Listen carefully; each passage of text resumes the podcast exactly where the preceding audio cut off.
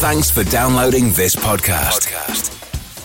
It's for personal use only and must not be rebroadcast, reproduced, or used in any form without permission. Tell your friends they can get their own copy by searching iTunes for Radio Le Mans or visiting radiolemans.com.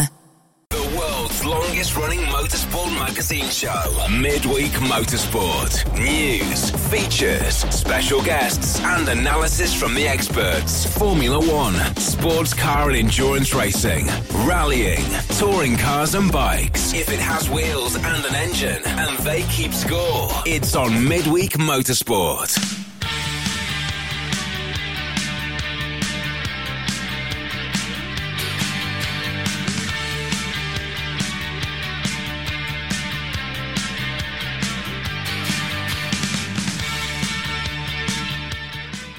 Hello everybody, it's just after 8 o'clock in the UK, just after 3 where I am, standing in the eastern time zone of the United States of America at 1 Porsche Drive. The folks around here call it OPD. This is the headquarters of Porsche North America. And where I am at the moment, I'm looking out onto the Porsche Experience Circuit.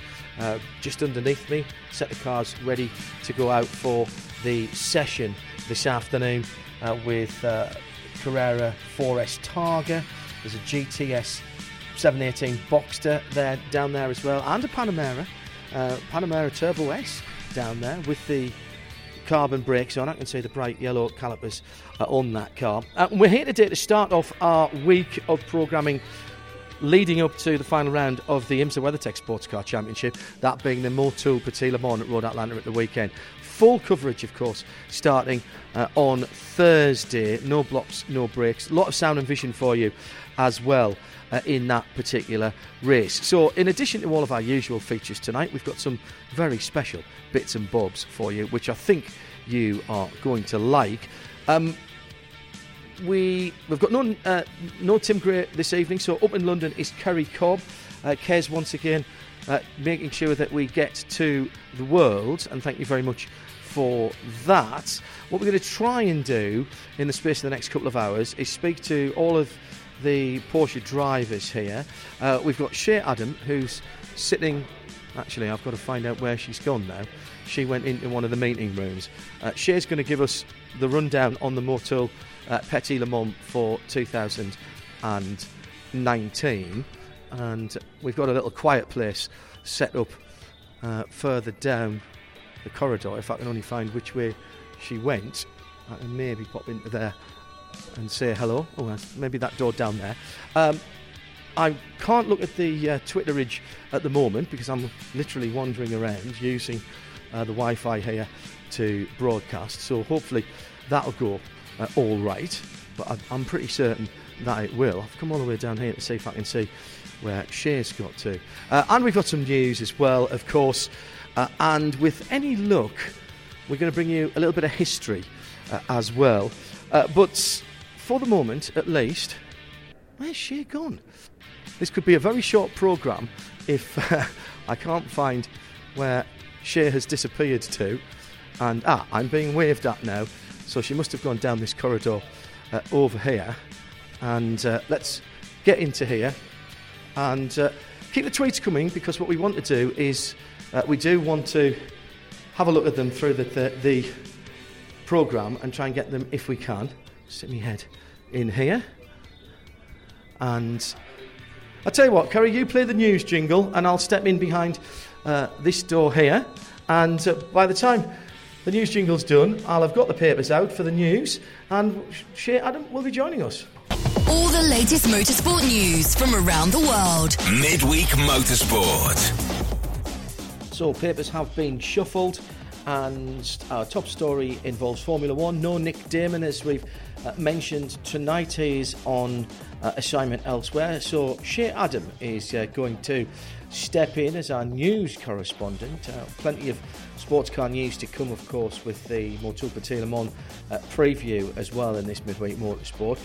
So Formula One news it is, and before we start talking about Suzuka and what's going on there, Shea, once again the Miami Formula One Grand Prix refuses to die in another new circuit layout, not this time downtown.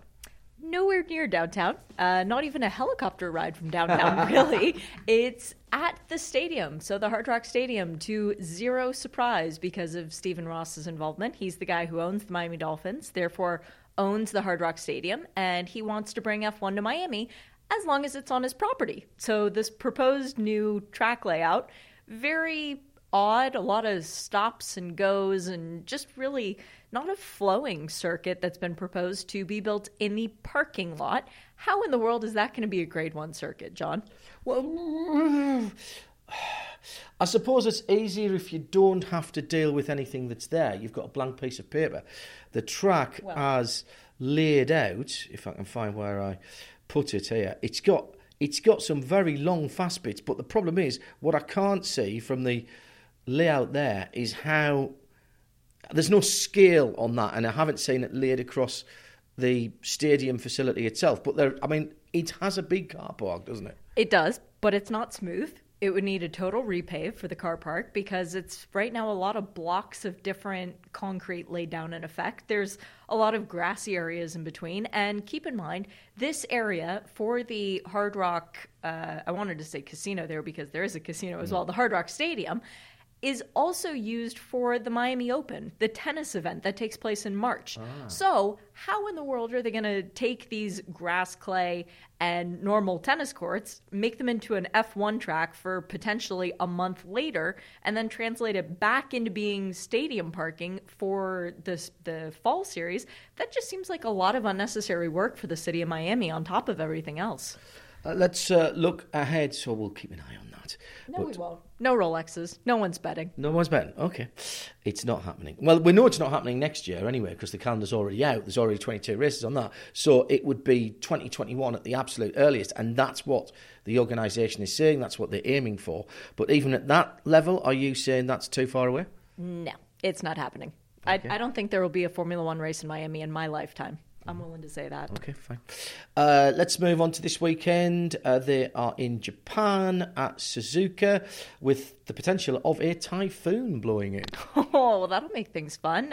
Think about the best race we've seen in Formula One this year. That was Germany, just add water. So that could be a lot of fun. Yeah, but adding water and having a typhoon is something very different. Home race for Honda, of course. They own the track. They tried a few things out in the Russian Federation last time around and lost a couple of the Suzuka spec engines, so perhaps they're not quite as confident as they were. Red Bull, I think, were hopeful that they could pull off a result there. Mercedes-Benz looking very strong again. Well, that's going to be the question. They were gifted the race win in Russia. Can they carry on the momentum that was handed to them in that race win, or is Ferrari going to be even hungrier for a fight back? And then there's the big Honda question, as you hit it. Red Bull, this is the home race in terms of them trying to get that sort of, hey, we're here too. We deserve to be in the same sentence as Mercedes and Ferrari. This is the place that they need to get it done. It was a big deal when Verstappen got the first Honda win for quite some time, but to get it in Japan would be just a totally different level. And it is very, very important for them. Indeed, we've had the 2020 tyre test in Barcelona, which required a change in sporting regulations. Vettel, Albon completed well over 100 laps apiece in the early part of the week. Ocon was there as well. So 404 laps completed over the couple of days. I was going on about tyres with Nick a couple of weeks ago. I hope that they decide to make the compounds further apart, because at the moment there seems to be not enough difference between the different compounds. Yeah, and that's something that we've seen play out for many years, that we've been hoping that there would be more of a drop-off between them or something more substantial. Interesting to note, though, that Esteban Ocon was running in the Mercedes in the tire test, even though we know he's going to be a Renault driver for next year. So they're still letting him test and find out more information potentially about how the car will handle on next year's tires. That could be valuable information for him. Good point. Possibly more significantly for the future, although, I mean, I know that's important. And it was all planned, so we're not saying this is anything super exciting. They tested the 18-inch Formula 2 tyres as well. Now that is going to make a big difference to those cars, and eventually when they come into to Formula One as well, because the sidewall of the tyre is so much of the suspension of a Formula car right now. Yeah, and that can only help the drivers right now in Formula 2 to make the jump into Formula 1. We've seen a lot of drivers do it successfully in recent years, but that's just another level to help that growth period shrink even more for them. And while we're on Formula news, we should mention very successful testing IndyCar with the aero screen, which, you know what, people say it doesn't look it doesn't look nearly as intrusive to me as, say, the Halo does. It seems to have been a really good test. Yeah, well, there's actually been a couple of tests, John, because they were testing at the Indianapolis Motor Speedway. That was Will Power for Chevrolet and Scott Dixon for Honda. They were both very happy with the results. And then at the beginning of this week, Ryan Hunter-Reay for Honda and Simon Pagenaud for Chevy at Barber Motorsport Park, where it rained. And a lot of IndyCar drivers were asking about the visibility. Pagenaud said it was actually better than just a helmet in the rain. The windscreen pushed more water away. What, without it just coming over the top and getting him wet? Exactly. He had to keep going really fast. But yeah, when it's an interesting discovery for them, at least because they weren't expecting to run in the rain. It was an added bonus. It's an interesting counterpoint. The arguments are an interesting counterpoint, or an interesting dichotomy, I always think, between people who will say, oh, that's not what I signed up for. Why don't you just make them closed top like a sports car? Well, because then it's not a Formula car. I understand both sides of that argument. But ultimately, the issue is it isn't acceptable to keep causing injury and worse to drivers in this day and age. And therefore, something has to be done. And I actually think this is by no means the final iteration of it, but I think it's quite elegant. You listen to the people who say that they really like it, and you've got champions. You've got Indy 500 winners. You've got people who are not only respected outside of the community, but amongst their peers who are saying, you know what? It may not be the best looking car that we've dreamed about for our lifetimes, but it's safer. And that makes it better in my eyes. And that, when Scott Dixon's saying that, when Hunter-Reay is saying that, when Pagenaud, Power, you look down the list of the people who are behind this change, who are we to argue? We're not the ones sticking our necks out there, for they're the ones doing it. So if they say it makes the car look better because it's safer, I'm all for it. And the biggest thing was whether it was going to distort vision and change things in terms of depth perception and things like that. And that, I think, that is now a non-story, isn't it? The last nail in that coffin, so to speak, will be when Sébastien Bourdais gets to test the car later this month, because he is the only driver who currently wears prescription glasses. He's the only one left that they're, quote-unquote, concerned about with the visibility. Everybody else has given their approval. You're listening to Midweek Motorsport. It's the build-up to Motul Petit Le Mans, of course, this weekend, so there's going to be plenty of sports cars in this. We've got a full preview with Shea in parts as we sort of drop in and out of our special coverage here from Porsche headquarters at One Porsche Drive, Atlanta, this Wednesday afternoon, as it is here in Atlanta. Before we get on to the main race, there's plenty of other stuff going on this weekend at Motul Petit Le Mans, at the new Michelin Raceway Road Atlanta, the newly named. And let's talk about some of those other series then. The big race on Friday is the Michelin Pilot Challenge for the Fox Factory 120. And a couple of, well, certainly one interesting addition to the entry list. And it's somebody that I know quite well. Well, it is. It's Andy Priault, isn't he back? It's his boy. Yeah. It's Sébastien Priault. It's the youth, the next generation, and just making me feel even older. He's driven with Multimatic before in the British GT, so no surprise that that's the car that he's got into. And he's already been to a race this year. He was at the WEC round at Sebring, the 1,000 mile that was on the Friday. He watched the Michelin Pilot Challenge race. I talked to both he and his dad on the grid before the WEC race began, but Seb was chomping at the bit to get an opportunity to drive in the Michelin Pilot Challenge, and now he's got that, sharing in the number 22 Multimatic Mustang alongside Austin Cindric, a guy who we know very well and has been doing great things over in NASCAR, have to say. He's still in the running for the Xfinity Championship. Can you believe it? So he's one of the Penske drivers still going for a win over there. But yeah, we got them back. We've got a plethora of cars in the GS category. I mean, that's really going to be the race to watch. But then we've got two new TCR cars as well.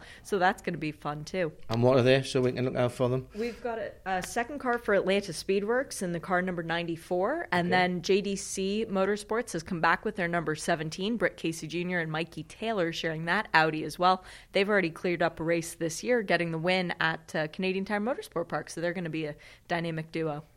And the world crown champions, of course, this weekend for the inaugural Michelin Pilot Challenge in both GS and TCR. That's in sound and vision on Friday. Check radio-show.co.uk for the schedule time. What else have we got? Let's talk Prototype Challenge, where it's all nearly done by the shouting. Yeah, it's pretty close to everything going the way of Austin McCusker and Rodrigo Fluker, but there's 27 points to Leo Lamelis and Neil Albarico, so they can't afford to slip up. They can't afford to be the first car to DNF, for them not even to make the start of the race. Now, this is the first race that takes place on Friday morning, hour-and-a-half contest, as we've come to expect, but Thursday, Wednesday in testing, you can't afford a slip-up, and Road Atlanta is a place that can bite.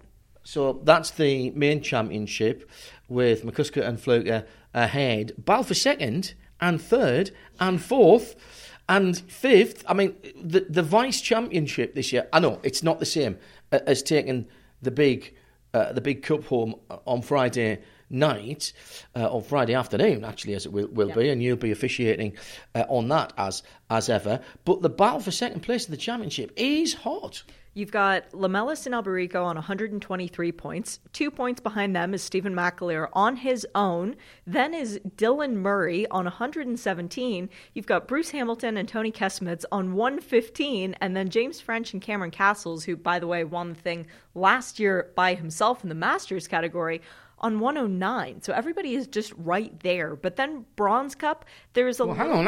7th, 8th, 9th, 107, 105, 102. I mean, we're talking, you know, an 18, 19-point spread between second all the way down to ninth position. Yeah, it's pretty crazy in through there. And especially given these races, if you've seen or heard any one of these races, you can literally go from spinning behind the safety car to winning the race, Mr. Stephen McAleer. Yep, absolutely right. Bronze Cup is exactly what it says, two bronze drivers. That is a little more cut and dry. Joel Janko and Jonathan George, who, by the way, staked the claim last year, said that they were going to come at this and go for the Bronze Cup. That was their goal and their only goal. They have 162 points, and they are ahead of Lance Wilsey on 145. So basically all they need to do is start and pretty much park. They can afford to walk away with this one. Okay, if you're doing the Prototype Challenge, you're doing the Prototype Challenge, aren't you? Yeah, you're giving out the big trophies there. That leaves me to do the Porsche GT3 Cup Challenge USA by Yokohama. And how does that stand? Well, they've had two races since we've last seen them. I know, and I've not seen either of them. They're cheating on us. Yeah. It's just rude. They did race at WeatherTech Raceway Laguna Seca. It was the week after our race, so they were on the IndyCar program, weren't they? Yeah, they just took a little time off. Mm-hmm. In fairness, we didn't really have room for them in the paddock anyway.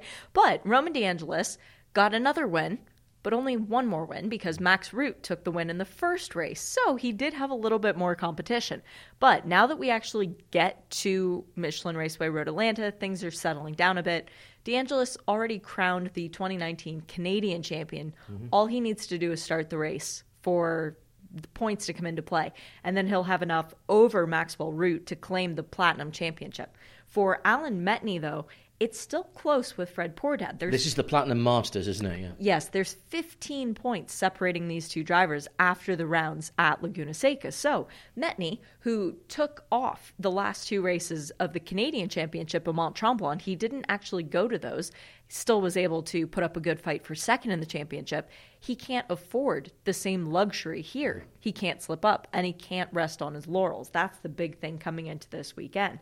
It's a two-horse race, though. Everybody else is on 300-plus points. Mm-hmm. They're above 400 for those two.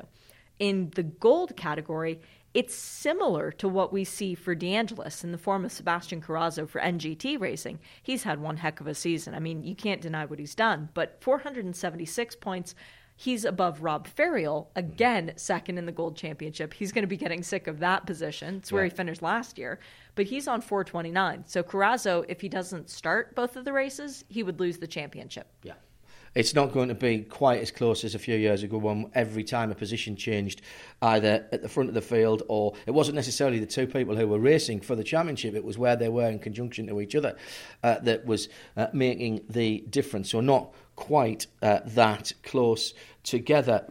We'll come back to Shea in a little while with some details about the big race, Motul Petit Le Mans, because we've also, of course, got the Endurance Cup to think about, which that boggles my mind. And we'll come back and do those in just a little while. You're listening to Midweek Motorsport. We're in Atlanta ahead of Motul Petit Le Mans. Full live coverage starting on Thursday. Check www.radio-show.co.uk for all the on-air details. We've got plenty of it. Lots of it is in sound and vision. And if you look on the bottom of that website, you will find that it will change automatically to your browser time. This is RS1, part of the Radio Show Limited network. Midweek Motorsport. Well, I've moved on here in one Porsche drive. I promised you some different things today, and this one is one that I'm looking forward to. I'll have to knock on a door here to get in. Did you hear that clunk? I am being let into the inner sanctum, the Porsche Heritage Gallery, and the man who's the custodian here is Ray Schaefer. Thanks, Ray, for letting us have a look around here on Midweek Motorsport. Tell me a little bit about the history of... Well, in fact, why is this here? Why even do you need this in a corporate headquarters? Well, hello and welcome. Yes, the Porsche Experience Center Atlanta here is the home of Porsche in America. Not only is it the experience center for folks to come through, it is the corporate headquarters, as you pointed out. So, of course, we have to pay homage to our history and heritage, and inside the gallery, that's exactly what we do, with, of course, a focus on the history of Porsche here in America. Let's take a little walk. The first thing on the right-hand side here is 1998, Le Mans. I remember it well, the Mobil 1 cars, and great history here up the road at Road Atlanta, of course, with that livery brought back last year to the win. I drove the Panamera around for a week with that Mobil 1 livery on it as well, and had to answer a lot of questions. Motorsport and Porsche, you can't actually divide them, because in their 71-year history, Porsche have always done motorsport. It was the original PR machine. It was the original way that Dr. Porsche advertised his, what some people said at the time, strange little cars. That's right. It was born out of necessity, right? The ability to promote the vehicle when they do well on the track was also for research and development, and that continues true today. Can't not talk about this car on the left as we've come in. By the way, I love the very industrial polished concrete. We've got unfinished concrete pillars in here as well. Low level lighting overall. The car's picked out in spotlight, and we'll come to that display, which I really want to talk about in a moment. But we're a motorsport programme, so let's talk about motorsport. Here's another livery that's been revived, of course, the classic red, white and blue of Brumos. Dan Davies, Bob Snodgrass, Hurley Haywood, all of those names come to mind. And we still miss Mr. Snodgrass terribly, gone long before his time. The red, white and blue cars captured the public's imagination, and none more so than this 1973 Daytona winner. That's right. You can't talk about the history of Porsche in America and racing without talking about America's racing team, Brumos Porsche, Hurley Haywood, Peter Gregg back in the early 1970s. This, one of the early RSR prototypes. The other one, of course, was given to Penske Racing, and an epic battle ensued in 1973. And, of course, the rest is history, right? it really set the foundations, didn't it? I remember speaking to Dan, was it last year or the year before? Oh, it might have been... Where was it? Might have even been... Yeah, it was last year at the Rolex, yes. I'm getting too old now. Right? And he said he was never sure it was going to capture people's imagination when it did, but with the driving force, that force of nature that was Mr. Bob Snodgrass, with the immediate recognition that the red, white and blue, he had T-shirts, he had merchandise, and people took it to their hearts immediately. Absolutely. And you see it today, as you mentioned earlier this year with the retro livery that started at Daytona with the factory RSR there. Absolutely has captured the attention and the hearts of the American, and I should say the global public. Well, absolutely. A motors racing team is what you said.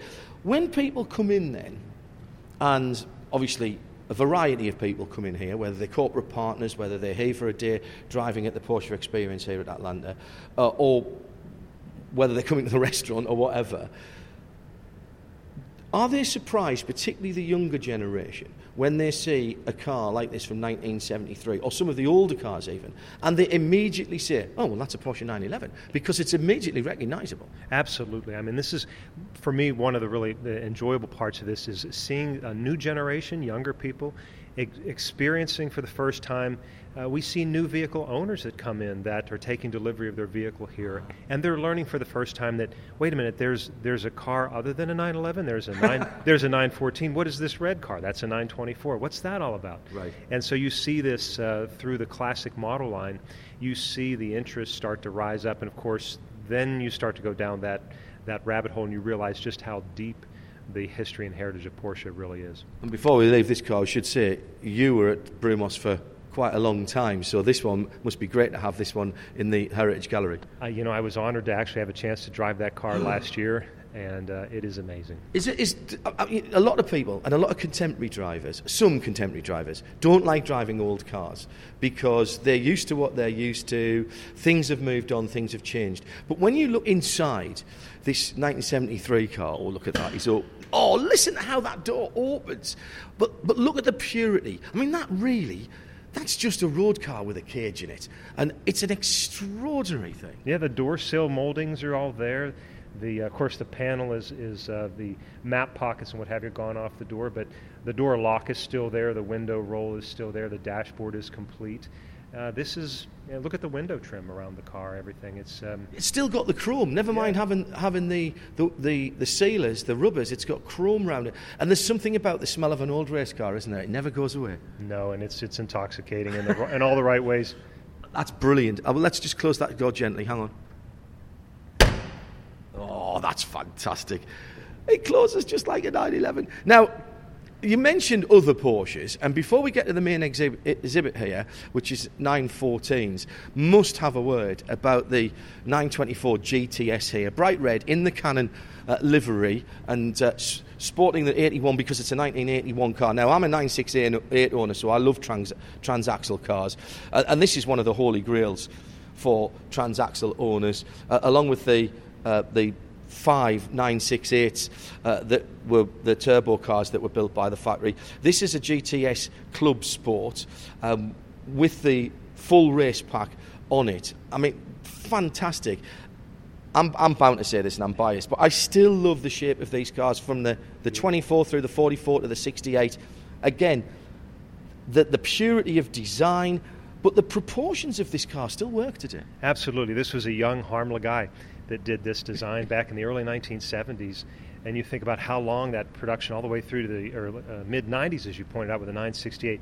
This particular car, 924 Carrera GTS, they made 59 of them, and 15 of those were Club Sport specifications, which this is the aluminum matter roll cage, the twin 935 seats, even the turbo boost knob on this one taken from a 935. Original owner was Bruce Levin, and he insisted on that. I like it. I like it a lot. I mean, that was, again, built by Porsche to get people to go racing in some way, shape or form. Well, you have to think in the time, back in the early 1980s, late 70s, when this was being developed, the thought was the 911 was going away. So there had to be something for customers to buy and drive. So these cars not only did road racing, but they were also prepared for rally racing as well. Extraordinary to think that we nearly lost the iconic 911 back in those days. And the 24, the 44 and the 68 was supposed, by the time the 68 had come along, I think the minds had been made up that it wasn't going, that the 911 wasn't going anywhere. But extraordinary to think that this was the car that was going to replace the 911. That's it, and it was thoroughly modern. You know, it had the transaxle layout, so the balance of the car almost near perfect 50-50 weight distribution.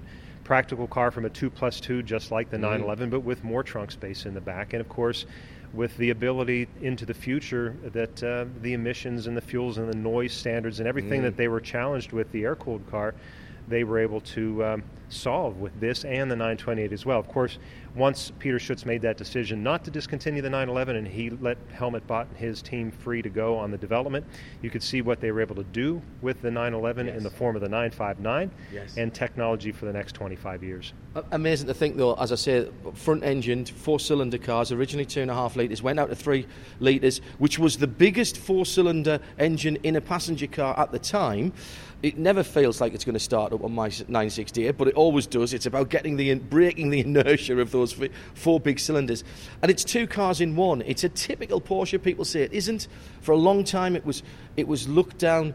All of the transaxle cars, people look down on them. Oh, it's not a proper Porsche. It's two cars in one at least, because you can drive it gently, use the torque of the big engine, and then when you want to rev it, the later cars with the Vario-Ram engine, exactly the same technology as the 911s of the time, they came alive.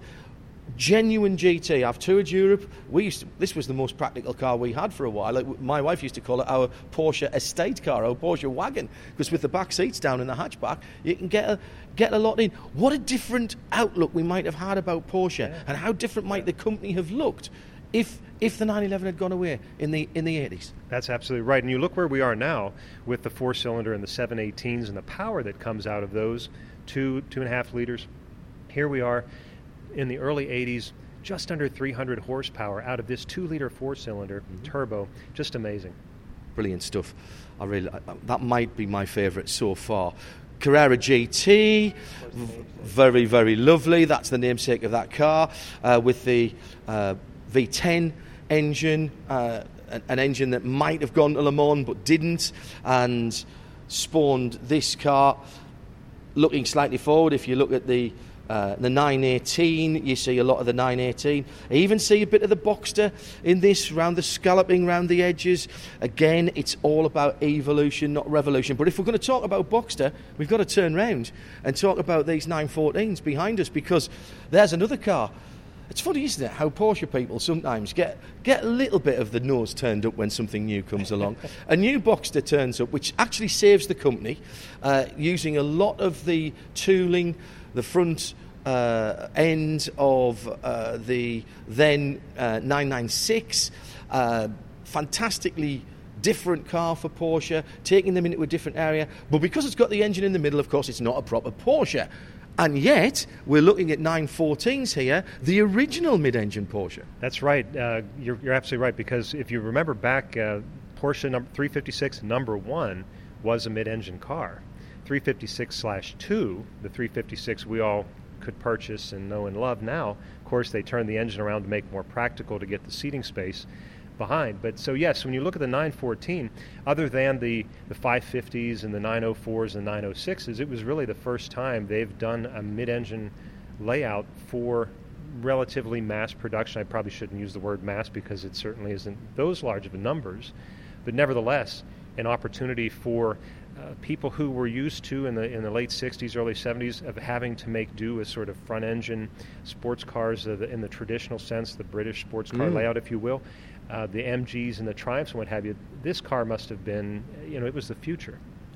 Incredibly practical as well, with the front luggage space, a targa top that fit into the car, so you didn't have to worry about leaving that in the garage and it raining when you were out and about. Suffered, of course, at the time, originally badged as a VW Porsche, and that again made people, does that work? There was a marketing reason behind that, but coming into their own now and becoming loved again. And I think It's odd with Porsches. Sometimes the passage of time, people tend to see them for how important they were for the brand. And this was an important car for the brand.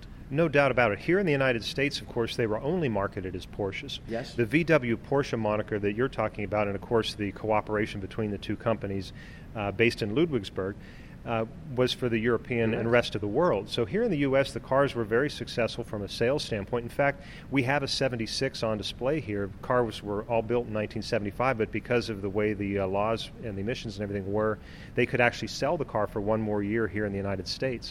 So 1976 was the last year for the car. But this being the 50th anniversary of the introduction of the 914, Porsche Classic is celebrating that and honoring the car with some special releases, including a very cool tool bag that is in the plaid and orange colors of the creamsicle car that we have over here on our left. This is a 916 in front of us, a genuine 916. So that's the six-cylinder engine. Now, they're rarer than a rare thing on a rare day. There's only 11 of them. They were all built as prototypes. The car, the intention behind this model was to be an up-level. The interior is beautifully trimmed. You look at it today and you think, oh, well, it just has a lot of leather in it. But you have to remember, back then, even the 911 wasn't necessarily trimmed to that with every model. So this was to be a fixed-roof version of the 914. It was the engine out of the 911S, the front suspension out of the 911S. The bodywork, the bumpers painted, unique front and rear bumper caps, and, of course, the box fender flares that we now know and love from the 914.6 GT race car. And the black slam panel between the rear lights as well. That's nice. Yeah, you can see that. I like that. I must have a quick look inside. Fuchs alloys as well, of course, on that. That's exquisite inside. And still Porsche. I mean, the triple dial in front of the driver, the pull switches. I recognise quite a lot of that layout from my 1990s 911 and even the 95 968. Now this one alongside it in blue, we'll get back to some motorsport in a moment, I promise, but this is too good an opportunity to pass up. Now this has the flares from the 16, but this is quite a special car. This is a very rare option package M471. Right. And that was the package that was designed to homologate the bodywork for the 914.6 GT in racing. And supposed to be somewhere between 400 or 500 cars built. My understanding is about 23 of them left the factory with the package. The rest of them were sold as kits through dealers. So that has got motorsport heritage alongside it because that was the homologation car. Alfa Romeo did the same with the 155 touring car back in the early 90s. They homologated a much bigger aero package, front and rear splitter and a rear big wing. And that was sold as a special, the 155 Silverstone. But it had, you got those bits in the trunk of the car, and it was up to you whether you got the dealer to fit them. So there's going to be some of those lying about. I suspect that in Porsche dealers somewhere, there's wide arch kits sitting around in inventory somewhere that people don't know about. That's right, those old dealership buildings up in the rafters somewhere maybe, right? You never know what you might find. Yeah, I know. Right, come on, let's move on. Oh, this is fantastic. We're in the Porsche Heritage Gallery.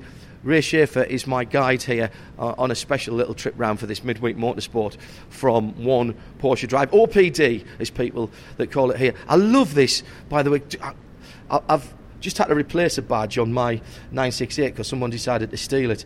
The way that the badges are made, and also if you're really nerdy like me, by looking at the badge, you can tell how old the car is because it's changed very subtly with some different colours and the Porsche script on the top, some of it sometimes being black, other times just left in the gold. Now, we're moving downstairs now, and you can probably hear a slight difference in acoustics because we've moved into a much less populated room in terms of cars, and there's big motorsport in here. Let's go straight to the 59 again. We started with the 59 upstairs. This is the 914.6 Roadster GTR in Brumos orange. Fantastic. I've seen this car before at the Brumos collection when you were there many years ago. Charles Dressing showed Joe Bradley and I around. This car's still racing.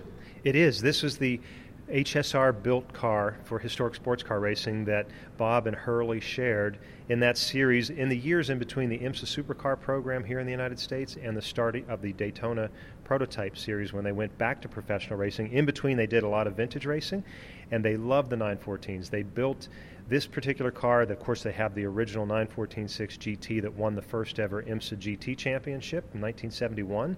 They still have that car in the collection, and they built tribute cars around that so that they could take, if I remember correctly, the number was somewhere around 7 or 8 of them would show up at an HSR event. You'd have all these tangerine 914s running all over the track. And if you're not sure what we're talking about, go and have a look at it on the web.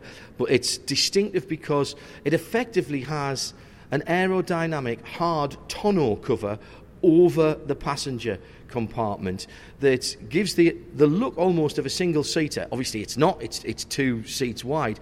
But it covers, there's a place for the driver. I take it you've got to take that off to get in, or does it? Ah, I see. Door has been opened.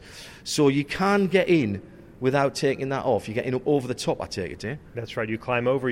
As you can see, this is a NASCAR-size impact beam on the door opening, and so you can pretty much stand right on that and climb in if you like. I love it. And it's the little aero screen on the front, the Ginther screen as it's called, after Richie Ginther. That's right, yeah. Back in the early 1970s, Alan Johnson, Richie Ginther, running in the SCCA, the Sports Car Club of America here in the United States, they took the normal windscreen off and put this little aerodynamic piece over to reduce the frontal area, and that became a thing. And of course, as you pointed out, was known as the Ginther screen.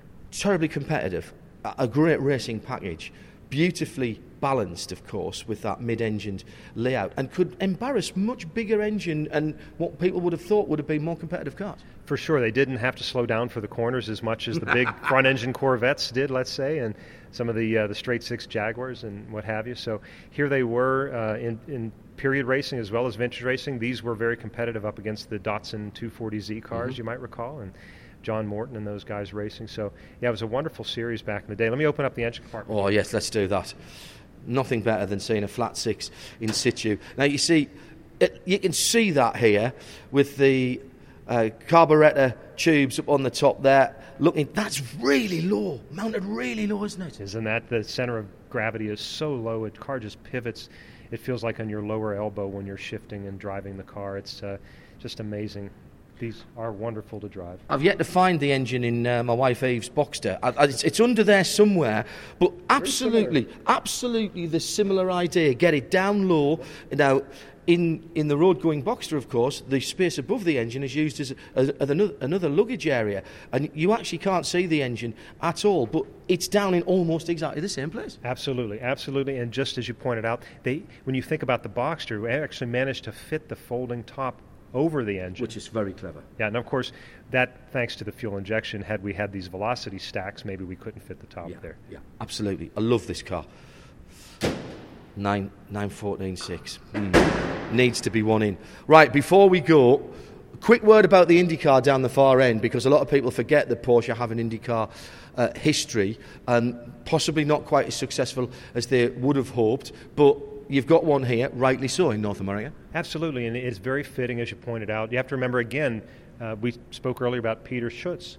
He was an American, born, ran the company back in the early 1980s and understood the importance of the U.S. market to Porsche at the time, then as well as now, and felt it very important that Porsche show their engineering at one of the biggest races in the world, if not here in the United States, the Indy 500. And so even though they weren't able to get the 1980-81 effort up and running because of the rule change, they made another run at it again in the late 1980s, did win a race here at Mid-Ohio with Teo Fabi in 1989, but eventually stopped the program, I believe, after 1990. That V8 engine, though, if you think about, you mentioned 918 Spyder earlier, but that V8 engine, nothing ever goes to waste at Porsche, right? No. So that V8 engine development continued on. Eventually we saw it again in the form of the RS Spyder, and that RS Spyder V8 course was the basis for the V8 and the 918. Well, hang on a minute. That IndyCar engine was part of the development of the Spyder. It continued on. Wow. You think of the car that next. Now you see, this is what we've got to finish off with, and there's a reason for this. And Joe Bradley is going to hate, and I know you know Joe, is going to hate the fact that I'm standing here next to the 1981 Le Mans winning Porsche, the Jules Porsche. Ironic that we've been talking about a lot of liveries here, given that we're reviving some of the old liveries and the Coca-Cola cars running again this weekend.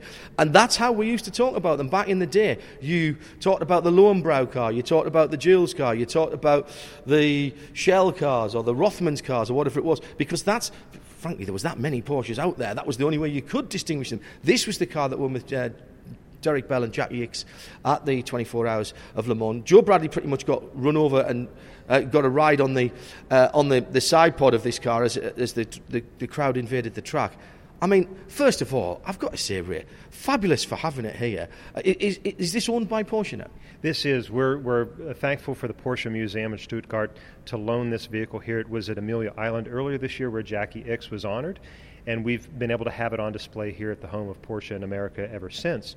But you were talking earlier about the evolution, the development of that V8 engine. This car is also an example of that exact same type of evolution, because by this point in time, if you recall, 1981 was supposed to be the year that they would take the 924 GTPs to the track. And, of course, they probably would make a good account of themselves and maybe even win the class. But as far as overall goes, wasn't a chance of that. When Peter Schütz heard about that, he challenged the team. He said, look, we're not going to go to the track without the intent of winning. So Overall. Mm-hmm. So Le Mans was 62 days away. He said, we're going to get back together tomorrow, all the motorsport people, and you're going to tell me what your plan is to win that race. So they came back the next morning, and the engineers at Porsche came forward and basically said, look, we have this 936. We haven't run it in a while. It's in the Porsche Museum.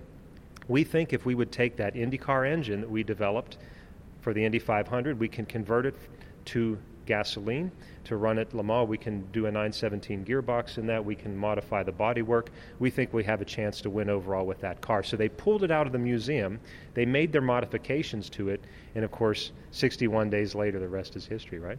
Can you imagine that nowadays? It's just unthinkable when you consider how far in advance things are being planned. We're talking now about the 2021 IMSA DPI regulations that'll be signed off shortly. That'll be one of Scott Atherton's final things that he'll do before he leaves as the man at the head of IMSA. And doing that in 61 days is an extraordinary feat. But as I always tell people, Porsche are an engineering company who just happen to build cars. Absolutely, absolutely. And that continues today. That's why the development that we'll see coming from Formula E, the opportunity for that technology to find its way into the production cars, it's fascinating, and it just continues. The sports car racing we'll see this weekend, it's all there. Final thought from me on this car, and I'm going to ask you a question about some of the exhibits here. I love the proportions of this car. Yes, I know driver's feet are probably further forward than we would like nowadays because you're basically resting the back of your calves on the steering rack, frankly. But it looks fresh, and the front end of this car, if DPI 2.0, as we're calling it, looks like this round the front end and looks like the cars that it's meant to look like, then nobody's going to complain, are they? Don't we love the way these cars look, right? The 962s, the 936s, the 917s. These prototypes are just fabulous. Just to finish off, Ray, and I'm going to pop back upstairs and we'll do a bit more with Shea on the preview of the weekend in a moment or two. Go back to our little quiet space up there. What do people ask about these cars when they come in? Because a lot of people, this is a long time ago now, I accept that. I remember it, you remember it. But, you know, we're dipped in gasoline, aren't we? And we still have grease in our joints. But a lot of people will not know that that's, and they'll see the Porsche's shield on the front and they'll go, what is that? It looks like a spaceship. It did in those days. It still does. It absolutely does. But that's where you have the opportunity to say, well, look, if I could take the engine cover off and show you what's in there, there's a flat six turbo in there.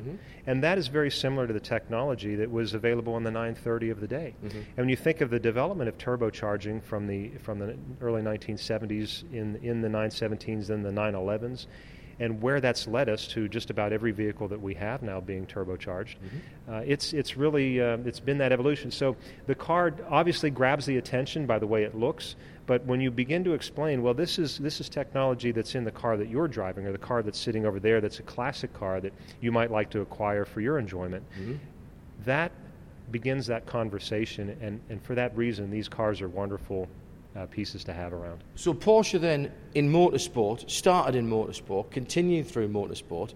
The old cars are still telling the story in motorsport. You mentioned Formula E. We've got Taycan coming along, which is Porsche's full electric car. And you straddle both street road cars and race cars here. There will be people right now saying, oh, Porsche, building an electric car, in exactly the same way as I described earlier about, oh, a front-engine car, oh, a mid-engine car. I've not driven it yet, but I know people that have, and everybody said, yeah, but it's a Porsche. In the same way as a Macan or a Cayenne, I'm very honoured to be driving a Cayenne Turbo this week. It's a Porsche, and the essence of the motorsport of Porsche will continue to filter down. And it's not even trickling down anymore. It's coming down like a waterfall. Absolutely. You know, if Porsche came out tomorrow and said, we're going to build a school bus, mm-hmm. after everything that I've seen, because I remember when they said they're going to build an SUV. Yes. And as a purist, my initial thoughts were, oh, really, are we going to do that? Mm-hmm. But then you drive the Cayenne, you see the Cayenne, and you begin to realize it's about a formula. Mm-hmm. So whatever they apply this formula to, the Porsche approach, the Porsche principle, then it's a success in the driving hands of our customers. And had we listened to the critics when the 911 was introduced, right? If it isn't a 356, it isn't a real Porsche, would we even be standing here today? Well, that's a good point. This weekend, Road Atlanta, Coca-Cola colours are back. That's big. It's big for here in Atlanta because two big brands. It's big for world because those are two massive global brands. And for petrol heads like us, it's just right, isn't it? It's absolutely right. And, of course, here in the United States, if you're like yourself, like myself, remember IMSA racing in the 70s and 80s. You remember the Coca-Cola Porsche. You remember Bob Aitken. If you knew Bob, you knew what kind of guy he was, a true gentleman racer and a heck of a driver, two-time Sebring winner. And just an absolute gentleman. So the car brings back memories and wonderful thoughts on so many levels. We're definitely pulling for it for the hometown win.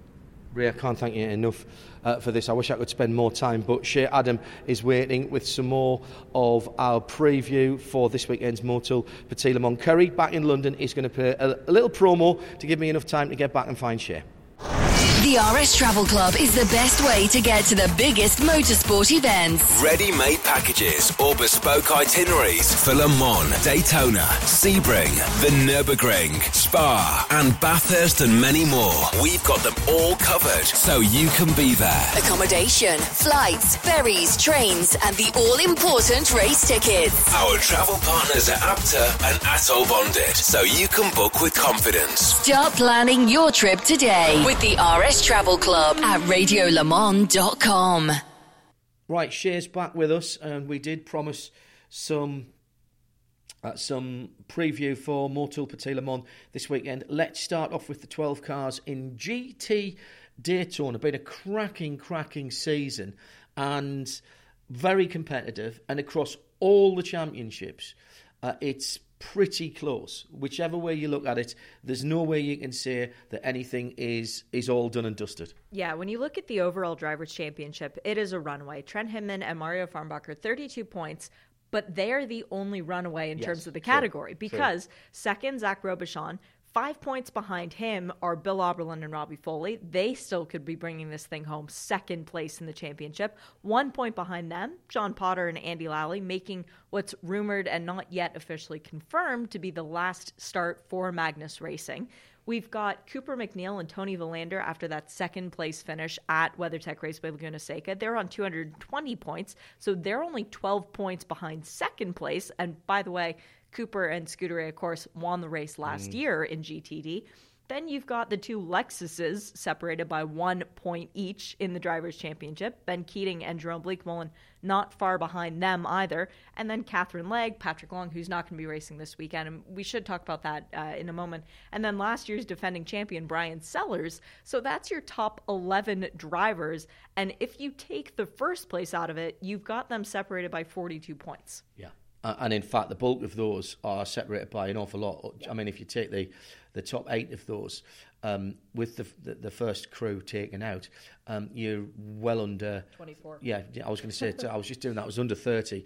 I know that, right. Well, let's talk about Pat Long and Patrick Lindsay not going to be there. No, the chassis damage being too much from the crash sustained in qualifying during the last round. They've elected not to try and scramble to get the car fixed in terms of getting it here for Petit Le Mans, and they're focusing just on the GT4 car. It was a big accident. Patrick walked away. He was very annoyed with himself. We haven't heard very much from him, but as far as we know, there's been no ill effects on him. No, exactly. And I'm sure he will be here because he's sitting on the pit box even on weekends where he's not racing and he's not supposed to be there. I'm thinking Belle Isle when he was just there because he couldn't help himself. So I'm sure he will be around this weekend. But yes, the car not participating, which is a shame because Patrick Long, 5 wins at Petit Le Mans, and Patrick Lindsay, 2 wins himself. That would have been a stout lineup. Right, before we go on to Endurance Cup, have you got the numbers for the manufacturers? Yes, you have. Very, very tight indeed. I remember Jeremy talking about this. So if we start in 4th place, on 254, it's Lexus. 3rd, Porsche, 261. 2nd, Acura, 268. And with the narrowest margin possible, Lamborghini lead going in to Motul Petit Le Mans by 1 point, 269 to 268. Okay, so here's the little thing that we have to remember. There is no McLaren racing this weekend, so we only have 8 manufacturers. That said, the points is still 12 between first to last. Right. So there could be a big point swing, but not as big as we've seen in other races. We don't have that 13 possible points because there's no McLaren. All right, so Lexus effectively can't win it now because they're 13...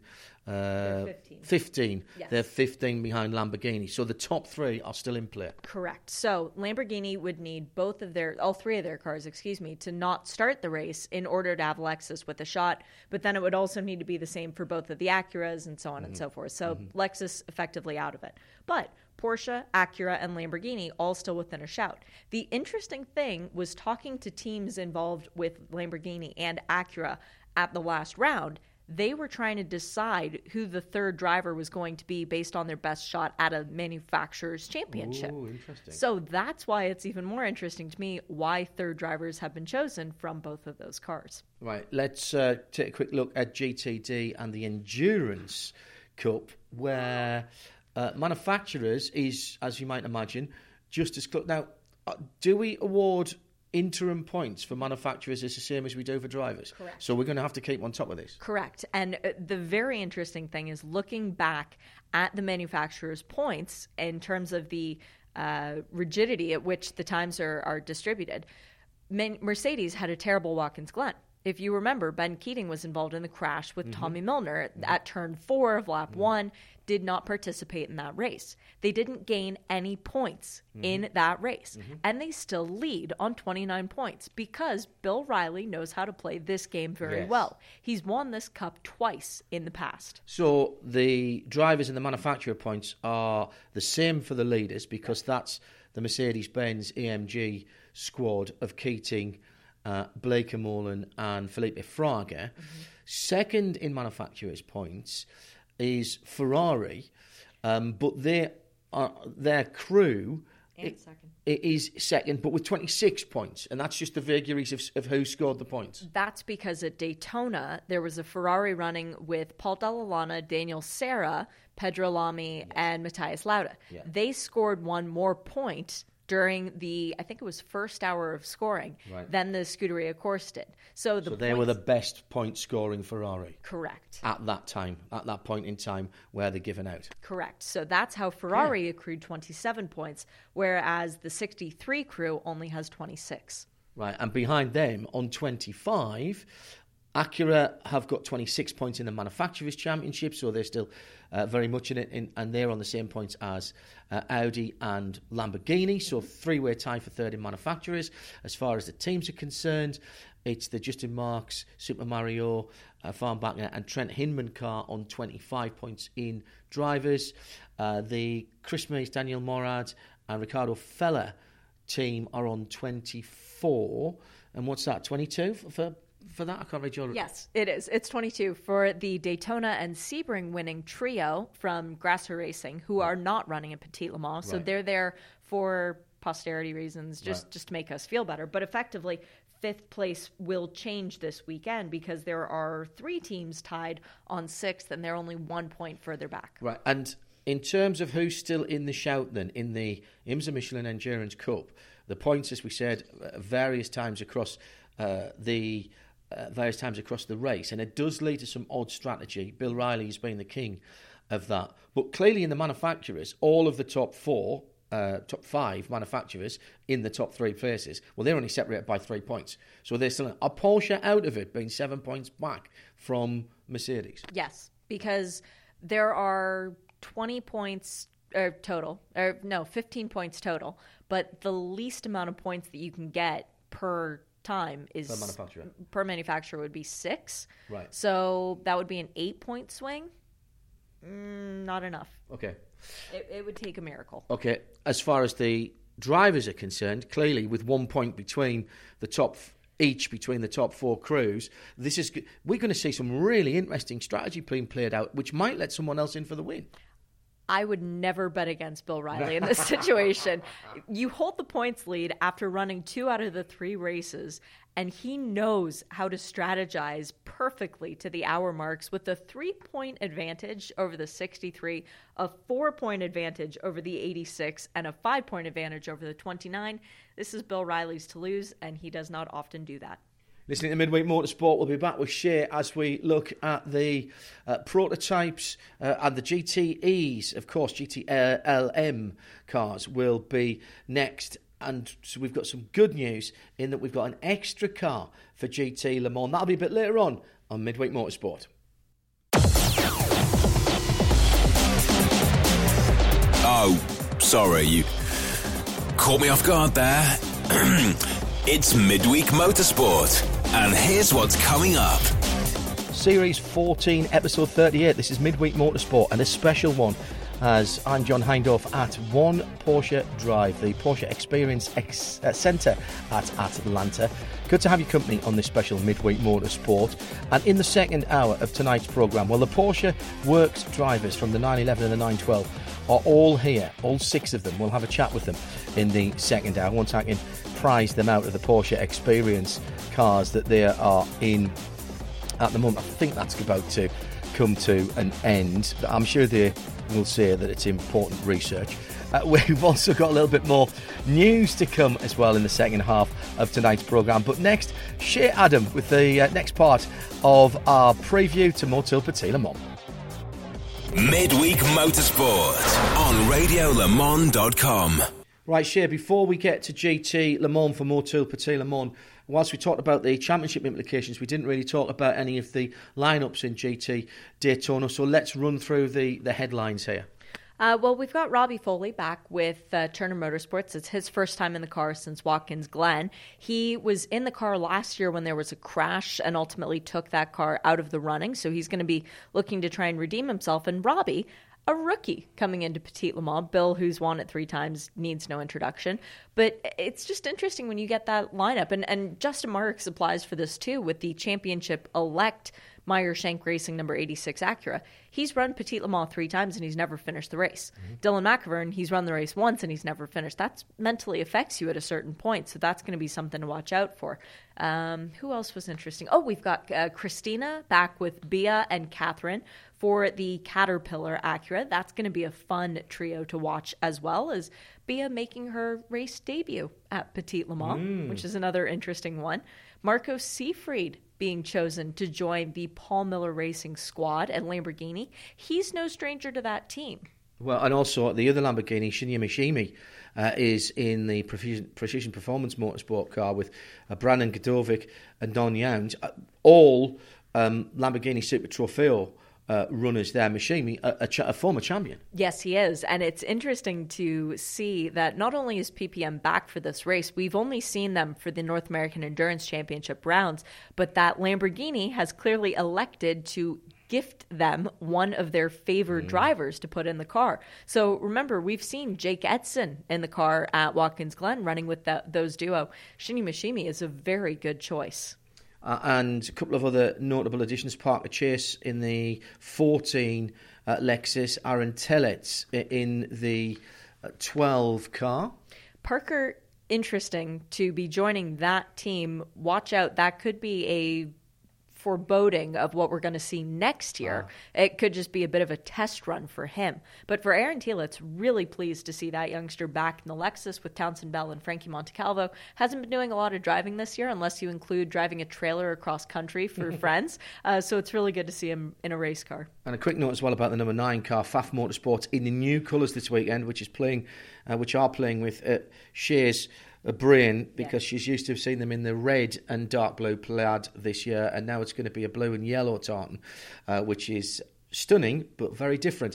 Lars Kern jumps in with the two Canucks, with Zach Robichon and Scott Hargrove. For those that don't know, Lars Kern might not be a name that comes to mind quickly, the German silver-rated driver, but he is the guy who sets all the road car records for Porsche around the Nordschleife. So coming to Road Atlanta is going to be right up his Strasse, as it were. Right, 9 GT Le Mans, because as we mentioned in the show last week or the week before, can't remember now, we've got Reece back, James Collado, Alessandro Pergidi and Daniel Serra. Welcome back to the team. Yay! Yeah, the first time since 2016 where the actual Le Mans winning trio of that year is back driving at Petit Le Mans. So that's going to be a very fun feather in their cap. And keep in mind, the last time Reece Competizione ran in IMSA was at Daytona in the red flag, and they were second when the red flag came out. No team was more upset that the race did not restart than them. As far as this category is concerned, we're seeing a lot of goodbyes this weekend. Potentially to the Ford GT, 66 and 67 might be their last time out. Definitely to this iteration of the championship leading 911 and 912 Porsche 911 RSRs. Also to the Corvette, new car at Petit Le Mans this weekend. We'll have the opportunity to talk about that in some more detail, because we're going to have a little bit of a technical seminar on that. Stay tuned to IMSA Radio for that as well. And whilst we've had no announcement from BMW about Team RLL, that's not unheard of, but we expect that they will continue next year. But as I say, a lot of goodbyes here, all getting distilled into what that means, as far as I'm concerned, is there's a lot of people who've got a lot of reason to try even harder than usual. Yeah, and Petit Le Mans, you know how I always talk about the great duos that we have running in GTLM? Well, a lot of that's going to change for next year. But Petit Le Mans, as it is the race that most of the great duos have not won together. Right. And that's remarkable in and of itself. So everybody wants to go out. You want to win the last race of the year. You want to win the championship summing up race, in effect. But you also want to win Petit if you've never won it before. And there are very few of the combinations on the entry list. Actually, there's only one of the combinations on the entry list that has won Petit Le Mans before, and it's the guys who did it last year in the number 911. And they're still in with a chance at the championship for drivers, of course. It's an outside chance, and their biggest competition, their teammates, Earl Bamber and Lawrence Vanta, Fred Mako and Mathieu Jaminet in the 911 and 912 are the additional drivers, as we've come to expect. The team's championship wrapped up now, so they will be allowed to race. Well, and remember how when we were talking a few minutes ago about GTD and the Manufacturers Championship being only 8, GTLM is now 9, which means that there's a 13-point spread. Oh, good point. There's 12 points between first and second in the championship. So if Tandy, Pile, and Mako repeat, if they do for the 7th, 8th, and 9th time in their car, because they already have 6 wins between them of Petit Le Mans. If they manage to bring that number 911 home first, and the sister car finishes either 8th or 9th, they'll win the championship, because on countback, they'll have 4 wins, whereas the sister car only has 3.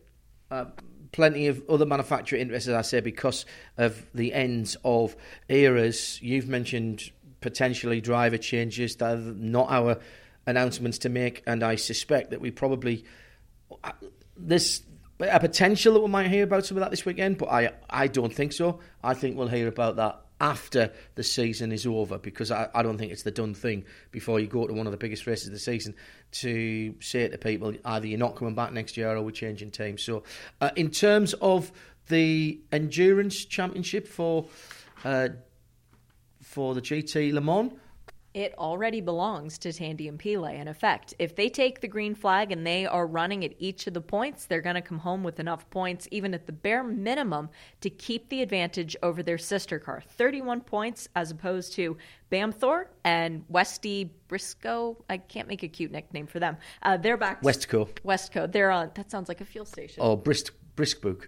No, that's no. Okay. But they're 6 points behind. Okay. So it pretty much means that Pillay and Tandy will need to go to the banquet on Sunday. Yeah, and second place still to be decided between the two. You've mentioned that's the same in the manufacturers with Porsche having already won the Michelin Endurance Cup, but Chevy Corvette and Ford are tied for second position. Changing of the guard? Well, we'll find out, perhaps, at some stage during the weekend. A point about BMW?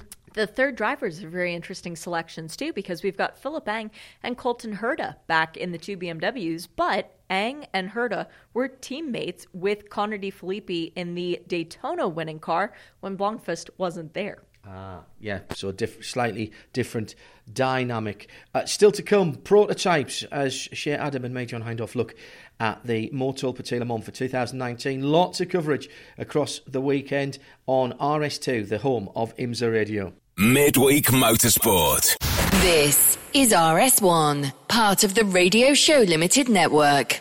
Right, there'll be more from Shea later on as we preview Motul Petit Le Mans. As you can hear, I've stepped back outside of our little recording area. I'm going to try and pick off a couple of drivers while I wait for Lawrence Vanter, who's getting a photograph taken in a moment. Let's have a little bit more news for you, and news in the UK. 8th and 9th of November is the Jim Clark Rally, and I'm hearing from the British Motor Racing Marshals Club that they would still like some volunteers for that. It's up in the Scottish borders. It's a fantastic event on tarmac, and if you want more details than that, get yourself to the British Motor Racing Marshals site onto the MSA site. All the details are on there. There's a place that you can register. Particularly interested in those of you, and I know there's plenty of marshals listening to this show, that are have your radio certificate. So if you wouldn't mind doing that. It's 8th and 9th of November up in the Scottish borders. Lawrence Vanter, sorry, a bit of news is coming through there. Thanks for joining us on Midweek Motorsport, and welcome back to Atlanta. I like this start of the week. This is it's something that you guys have got to do. It's a PR function, but it's a nice way to connect with the staff here in North America who work so hard. Yeah, honestly, for me personally, it's the most fun PR event we have in the year. Because we come here to the Porsche Experience Center and we do some cool stuff. You get to drive around the Experience Center after each in our own car, which I don't know who came up with that idea to let us do that, but it's fun, and it's cool to be here and also to see, to interact with the people who do all the work on the normal side. And if we focus in on the weekend, then you've got yourself in a pretty good position this season, you and Earl. Mathieu, with you this weekend, sort of semi-serious question here, but have you had to sit him down and calm him down? He's only been here a couple of times. No, we haven't really spoken seriously about it with him, I think, but he's still quite young, but he knows what to do. I think he knows what we expect, and we'll probably maybe go over it over the weekend, but I personally trust him 100%, and I know how it feels like, because I was in Le Mans this year with Michael and Kevin on 92, where it's also a big race, and they were also fighting for the championship, and I couldn't really afford to make mistakes, so I know it's a weird position to be in. He's not going to get a lot of time in the car this weekend, I don't suspect, is he? Well, he's going to do, I think, 2-3 stints in the race, right. So he's still going to do a fair deal. Obviously, the end is going to be Earl and me. So I know it's a bit of a difficult position for him, because we personally don't really care if we win or not. We want to, obviously, but the main thing is the championship. And in the end, he personally, for himself, would probably like to win the race. But that's how it is. But I'm sure he knows what to do, and it will be fine. But yeah, it's not always the easiest thing to do, I think. We're staring the end of the season in the face. We're staring the end of the race life of the race car that you're driving this weekend, this 17, the RSR 17. When you look back on this season, what's the highlight for you? What sticks out particular, either in your own performance or the team's performance? I hope I can answer the question again on Saturday evening and give you the answer. No, that would be that for me personally. That was my goal number one this year, to try and conclude this story of me coming to America with Porsche. And you asked to come here. I mean, you and I have talked about this before when we've done some of the dealer events. You wanted to come and race in IMSA, didn't you? Yeah, I wanted to come here. I made a change from Audi to Porsche, like everybody knows, 3 years ago, coming to America. And by winning this championship is kind of, for me personally, a confirmation that it worked out well. That I came here and to be able to then hopefully win the championship is the goal. And I always wanted to race in America because multiple reasons, and I don't regret it for a single second. I love it here. I love the tracks, especially also the environment, the areas where we go to, the people and the championship. It's all, and that's a personal opinion, a bit more. Raw, the racing is less rules, and we're more free to do, what we want. You've been quite enthusiastic, but also quite vociferous about how you like the tracks over here, where there are consequences if you make mistakes, where you feel as a driver your skills are being tested. Yeah, it's old school tracks, and that's the way I like them. There's no room for mistake, which makes it's more challenging to put on good laps, and if you do one mistake, you're punished. Best example is here last year, warm-up, I just simply got caught out, probably too early in the morning, locked the two front brakes, went straight and hit the wall. And even though that might sound strange, that's the way it should be, because it's a sport, and I think by making mistakes, you somehow need to be punished, because that makes it more difficult and more of a challenge. You're not going to make that mistake again, are you? No, we're not going to do warm-up this year because we have to start the race to get the points. So if that's my bad. But that's I love tracks like Macau, Nürburgring, and pretty much every race on the calendar in America. Those new Formula One tracks with supermarket runoffs, it's not really my thing. So that's why I like to be in America. It would be nice to give the 17 RSR a win in this big race as a send-off. As you say, you don't need to do it. The other guys in the 911, they have to win the race to have any chance at all. And I'm sorry to tell you this, but if it does go horribly wrong for you, there are enough cars in the class that they could nick the championship from you.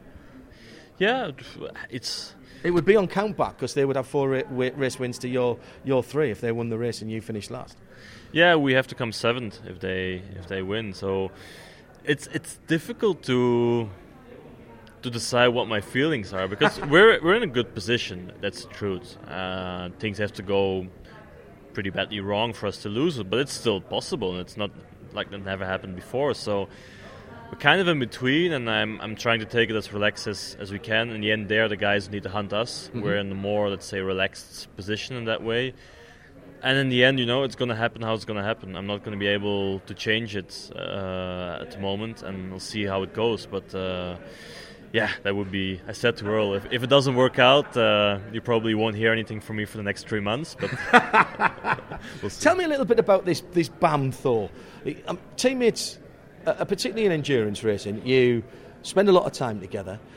Some of the great pairings down through the years have been exceptionally good and firm friends as well.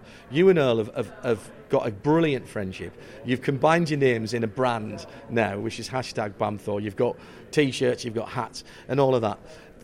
Give us a little insight into that and why that makes a difference to you guys when you go and compete. It's actually a funny story from the beginning. The first time we raced each other was Macau 2016.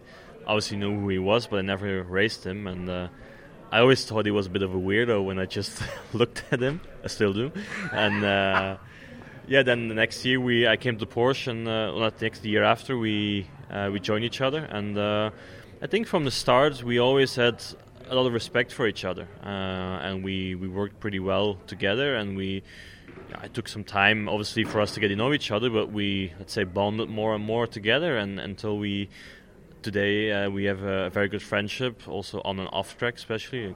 Often in the winter I see Earl coming to my place for dinner. I see my wife and the kid, and I think that's important. And it's not that we force it to be like that. No. Obviously you want to be in a good relationship with your teammates, but this is something also a bit more, let's say, natural. And it's important because I think I almost see him as much as my wife during the year, so it's better than you spend that time with somebody you get along with than somebody you don't. And but it's not like we're never having a discussion. I think last race I pretty much told him beep beep beep after the discussion we had, and he does, and he the same for me, because we disagreed on something, but an hour later everything's fine, and I think that's the way it should be. There's Isn't it better to be like that, though, than have something sitting in a corner somewhere in the darkness? You need to get it out there and need to understand how your partner, whether it's your wife or your driving partner, how they're going to react to it.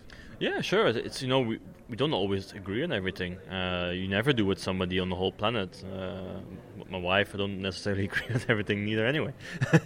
So it's the same with Earl and any friendship, and I think it's important to get it out and to get it sorted, and I think that's what we do. And like I said, the most important thing we have is the respect between each other. I obviously want to be quicker than him, and he just wants to be quicker than me. It's not a secret, but we take that as on a fun side, and there's no hard or hate feelings if one of the other is beating each other. It's been a great year for Porsche and for the four of you over here. I've had a brilliant time working with you guys. Thank you very much for all the help you've given us. Best of luck this weekend. I'll say exactly the same to Tandy and Pele. You know I will. Mainly, bring the car home and be safe. Thank you very much. Thanks, Lawrence Vanto there, with a big smile on his face. Let's see who else we can grab before they disappear. Well, why don't I grab the other side of the Bamtho relationship? Just talking with Matthew Jamin at the moment. Come round from behind there, so I don't have to stretch over. I'm getting old now, Earl. So, Earl Bamber, come on out. We'll stand over here by this Porsche in carmine red. Very nice. I like that. Always been a favourite colour of mine, that GTS red. Well, I've just talked to the Thor part. So here's the Bam. The relationship. He says he thought you were a bit weird when he first raced against you, and he still thinks you're a bit weird. What did you think of him then when you guys first got together as racing partners? No, I mean, I already and always had a big respect from him. He was one of the quickest drivers, no one around the world. So to be able to team up with him when he was joining Porsche was one of my requests to join. And I think now we see some fruit from that. Mm-hmm. Obviously, sharing a car together. We've got a good crew on our car, engineering-wise and stuff like that. And I think we work really well together. I think because we respect each other. We work well together in terms of coaching. We rely a lot on each other to help get the most out of the both of us on a race weekend. So it works really, really well. And like I said, it's been a great season. Apart from the last race, let's be honest, for both Porsches, WeatherTech Raceway Laguna Seca wasn't the high point, was it? No, but I mean, do you know why? No. We have some theories about it. We have some ideas and some theories about it, but not to be concluded. But, I mean, in terms of, we didn't have pure pace, but if you look at our decisions that we made on the car and our strategy and stuff like that, we were still happy. And, you know, we still beat the sister car there by quite some considerable margin, even though we had a tyre failure in the race, which I think we lost 20 seconds from tyre failure. So, and let's face it, the Tandy and Pele are a good driver pairing, so when you can beat them, then you're still doing a good job, even though we were sort of at the back there. So, like I said, during the year, we've been pretty happy with all the decisions that we've made, you know, the way we've set the car up, all that sort of stuff. So we've got some good momentum. We've got, you know, good atmosphere within our boys on the team as well, good atmosphere in the engineering crew. It's good to have Jam back. So, all in all, I think it's been a good year. And you know, with this racing, with so close, you can't expect to win every single race. Otherwise, that would be a little bit too easy, wouldn't it? No, absolutely right. And there's been good competition this year. The Ferrari looks like it's going to be quick this weekend. If we bring you back to this weekend, healthy lead in the championship. Start the race, you're pretty much there. I think if your teammates win, you've got to be seventh. The mathematics, or arithmetic at least, have already been done. I asked Lawrence this about high points in the year, and he said, ask me on Saturday night, and so I'll ask you the same question and you'll probably give me the same answer, but is there something so far in the season, either with your own performance or the team performance, that has stood out where you go, yeah, that's what I'm talking about? There was a couple. I think a really critical one in the season was actually Road America, where we struggled for pace all weekend, but on our car we still managed to nab a third. I think that was something pretty critical in the championship race. That was a and sometimes a third sounds like, oh, well, you know, it's two off the front, but that day you worked really hard together. Yeah, that's what I mean. We worked really hard. You had about a fifth place car that day, didn't you? Oh, I think we had a sixth or a seventh place car. Yeah, honestly, it was looking like a seventh and eighth. And we, you know, Lawrence did a great job to qualify, I think, much further up the grid than what we ever should have. And then we managed to basically race it much higher up the grid than what we should have, and we nabbed a third. So, you know, I think that was a real high point. Mosport was a good one for us as well, strategy-wise, and also pace in the race. So those couple. I can still think of definitely a few that we could have done a lot better, and should have had the championship already wrapped up by Laguna Seca, but that's some few points for next year to work on. But, you know, all in all, it's been a great season to get 3 wins so far as well. Has been interesting. You said there that those high points were all team efforts, and that's been so important with you and Lawrence in the car, with the way you've split the duties between you, but also with the guys behind you as well. Yeah, I mean, like I said, we also had an engineering crew change this year as well, and that's definitely brought a completely different dynamic. You know, Irish on the car, I knew him from V8 Supercars, actually annoyed me in V8 Supercars last year the whole time because he kept doing these jammy strategies and getting Lounsey and Steve Richards always to the front. But, you know, he's definitely brought a different angle from a different racing series, a different style to the team as well. And I think our strategy's been pretty good as well. So, you know, it definitely is a team effort. I think if me and him tried to do the strategy, we like to think that we're experts on the strategy sometimes, and manages to piss them all off afterwards to say, yeah, of course, wasn't it obvious? But, you know, you got to trust the guys in the timing stand, and we definitely do trust the guys in the timing stand about what they're doing as well. Yeah, but you have been doing a bit of strategy because your race team's been doing rather well. Started off the year pretty well and has continued throughout the season. How much are you able to, or how much do you have to almost flick a switch between I'm a Porsche factory driver to, oh, I'm the bloke whose name is on this racing team? I don't know. I think they probably hate me in Visor as a team owner. I always complain about stuff. But I guess that's what you have to do as a team owner, is watch the dollars and cents and complain about stuff. But, you know, to drive a car is actually like a holiday, coming here, and it's been relaxing. But honestly, it's quite a good education. Learn a lot more about business, a lot more about managing people and stuff like that. And honestly, you can bring those skills.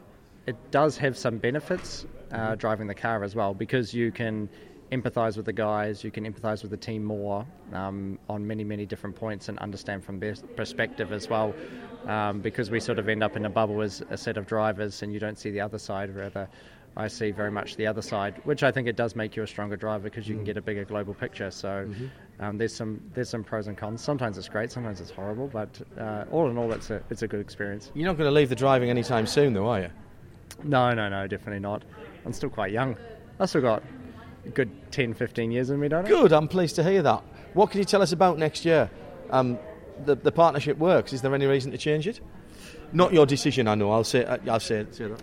No, I mean, from my point of view, no, I'd love to just keep it copy-paste. Change the car on copy-paste, that would be good. Obviously, they never officially announce anything until Night of Champions. But yeah, that would be my intention. I enjoy it here. You know, I really love American racing. It's been awesome with Lawrence as well. So it'd be awesome to continue that partnership and see what we can do this weekend. But obviously, to continue to hunt for more race wins. We get to do all the other big races in the year as well. So obviously, we're going to Macau together. We're going to Kyalami together as well. Oh, so really? That's going to... Cool. Yeah, that's announced already. Yeah. We also want to try to Bathurst, so trying to get money together. If anyone knows of something. Not in your car, clearly. Yeah, in my car. Oh, so hang on. So you and Larry in the El Bamba Motorsport car at the 12 hours of Bathurst? That would be the plan if we get enough money together to do it, yeah. Oof. Right. And then Spa. In the car as well? Yeah, that would be my... That would be really cool. That would be cool, right? Yeah, but then you couldn't be team manager as well. You'd have to leave that to your bro. Exactly. Yes. So he'd do that, and then we'd try race it and go for the win. Love it. So yeah, that would be pretty cool. All dreams and planning. So I was actually playing with I drove my own race car for the first time properly the other week. So spend more time about how much it might cost me touching stuff. I was going to say that, but I bet that gives you a different idea from behind the wheel. You talked about Bathurst there. It's a great race this weekend. Whilst we're racing, there's a little bit of an overlap, but not too much. You're going to be able to take a bit of that in? Yeah, definitely. I was having a bit of banter with Roland. Roland Dane, that is, Triple Eight, yeah. Yeah, asking if he's actually going to manage to win a race this year and get it going. But no, they've had a hard year. But I definitely miss it. It's such an awesome race. It's such an awesome atmosphere down there as well. I learned a huge amount from Shane as well. I know he's keen to come back over this part of the world and give a few of the big ones a crack. So, yeah, definitely miss it. Who are you tipping for this weekend? There's a couple of really stellar driving squads, aren't there? Yeah, I mean, you can't count out Lounsey, can you? Because he's just a legend there, and you know, super nice bloke as well. He could easily be a complete you know what, and he so isn't. Yeah, no, he's super nice. You know, one of the role models of the sport. You know, Shane and Tander will be quick. Then there's obviously the Penske cars. Mm-hmm. I think can't tip out Scotty there as well. Mm-hmm. And then probably Reynolds. They always had a strong car around there. So especially with the spring changes and the regulation changes over there, I think they'll still be strong because I think they ran the linear last year, I would guess. So, yeah, I think they'll be strong. Wish you all the best for this weekend. As I said to Lawrence, I'll be saying exactly the same to Pele and Tandy as well, because we don't pay favourites, but I'll also say the same as I said. Thank you for all the stuff that we've done together this year. I've had a cracking year, really enjoyed it. Good race, safe race at the weekend. Thank you. Cheers. That's El Bamba joining us here on Midweek Motorsport. We'll grab the two substantive drivers from the 911 in a little while. The two third drivers, we've got some exclusive content with them to come in our Michelin Countdown to Green before the race on Saturday, as we'll look at our Porsche keys to the race and those two drivers. So Fed McAvecchi and Mathieu Jaminet will be part of Countdown to Green. But whilst we're here at one Porsche Drive, OPT, Dave Engelman has joined us. Good morning, good afternoon, good evening. I don't know what time it is in the world, and never mind. Hello. Greetings, good morning. How are you? I'm very well indeed, What a season. What a season for Porsche. It's really hard to explain if you look at what happened here in IMSA and where we're going here in a couple of days, and also wrapping up WEC. Mm-hmm. Obviously, it started already, but if you look back on last year, which is kind of our world still, it's been a hell of a year for Porsche. Now, we were here a couple of weeks ago, it seems only like yesterday, for the unveiling of the Coca-Cola livery on the car. That has gone absolutely bonkers. I mean, we knew it would. We're guys of an age that remember the cars the first time. But it's not just our generation. It's not even just the next it's the next generation beyond that. This has gone gangbusters. It's like a perfect dream, right? So everybody. It isn't targeted for old, new, young, whatever. It's really gone crazy. And I spoke to Bobby Aiken last night, and he said thousands of people have reached out to him over what has been done. Not just what we did, but the whole picture. Everybody has been blown away. So it's been a great thing for us. It's been a great thing for Coca-Cola. I know they're very pleased, and we're looking at doing some things together, you know, continuing the relationship that has been built here. And so everybody has their fingers crossed, not only for this weekend, but for the future. Do I detect as well that locally, because obviously Porsche HQ here, Coca-Cola HQ here in Atlanta, do I detect that there's been... I think it was described as wearing the hometown jersey this weekend at your home race. Do I detect that there's been a little bit of local interest? People have gone, right, okay. Oh, that makes sense. Very much. So, like, there's billboards in town. Yeah. There's all sorts of cross-promotional things that have gone on between our dealerships and Coca-Cola. And, you know, even if it doesn't go anywhere, it's been an amazing, you know, thing for the city of Atlanta, and I think people now recognize what's going on here at Road Atlanta, you know, not too far away, where maybe it wasn't on anybody's radar before. So the power of Coke is big. The power of Porsche is big, Dave. Well, I'll give you that. Then you add that too, and both being here, you know, 10 miles apart and coming together to do this stuff. It's been a great little experiment or experience, and we'll see. So we said a fantastic year for Porsche, both in the WEC and here. Last race of IMSA, at the weekend, but then the work starts again because the new car is being tested at Road Atlanta directly in the early part of next week. There really isn't an off-season now, is there? There hasn't been for a couple of years, but yes, Monday morning they're back at it with the new cars. So, nope, there isn't an off-season anymore. It just literally goes from one to the other. If you look at the WEC schedule, you know, coming up, finish at Le Mans, and right at it. And, you know, which is crazy if you think about it, but that's business. That's the world we're in, and, you know, it still beats having a real job. Yes. Yeah, we've managed to get away with it for quite a few years between us, Dave, to be quite honest. End of an era for your car at the weekend, for that iteration of the car. It's the end of another season, and Scott Atherton leaving IMSA as well, been massively instrumental in my time here and in yours in this series. I suspect it would be fair to say that I think he's leaving IMSA in a better state than he found it when he and Don went together in those early days. IMSA's in a good place at the moment. Whoever steps in, he's going to have big shoes to fill. I would agree. Scott's been amazing, not only as a spokesperson for IMSA, and before that with the American Le Mans Series, but bringing the two series together. He will be missed. There is no question. I've never met anybody that is as eloquent and poised on a stage to present State of the Series or anything else that he does. So he will definitely be missed. I'm very happy to hear that he'll still be involved, at least from the board side and the relationship side with the ACO. So that's a very important thing. But it's been a crazy year for the whole IMSA, the 50th anniversary, him retiring. It's a well-earned and well-deserved retirement. And I'm very happy and proud to see that he'll be able to do that. So many of our colleagues sometimes don't get to, at least on their own terms. So I'm pleased that that'll happen. And, you know, IMSA is as strong as I've ever seen it in 20 years. And it's a good place to be now in sports cars here. Cyclical, we've been around long enough to know that as well. Rules changes coming, but I think that's been managed very well in the top class.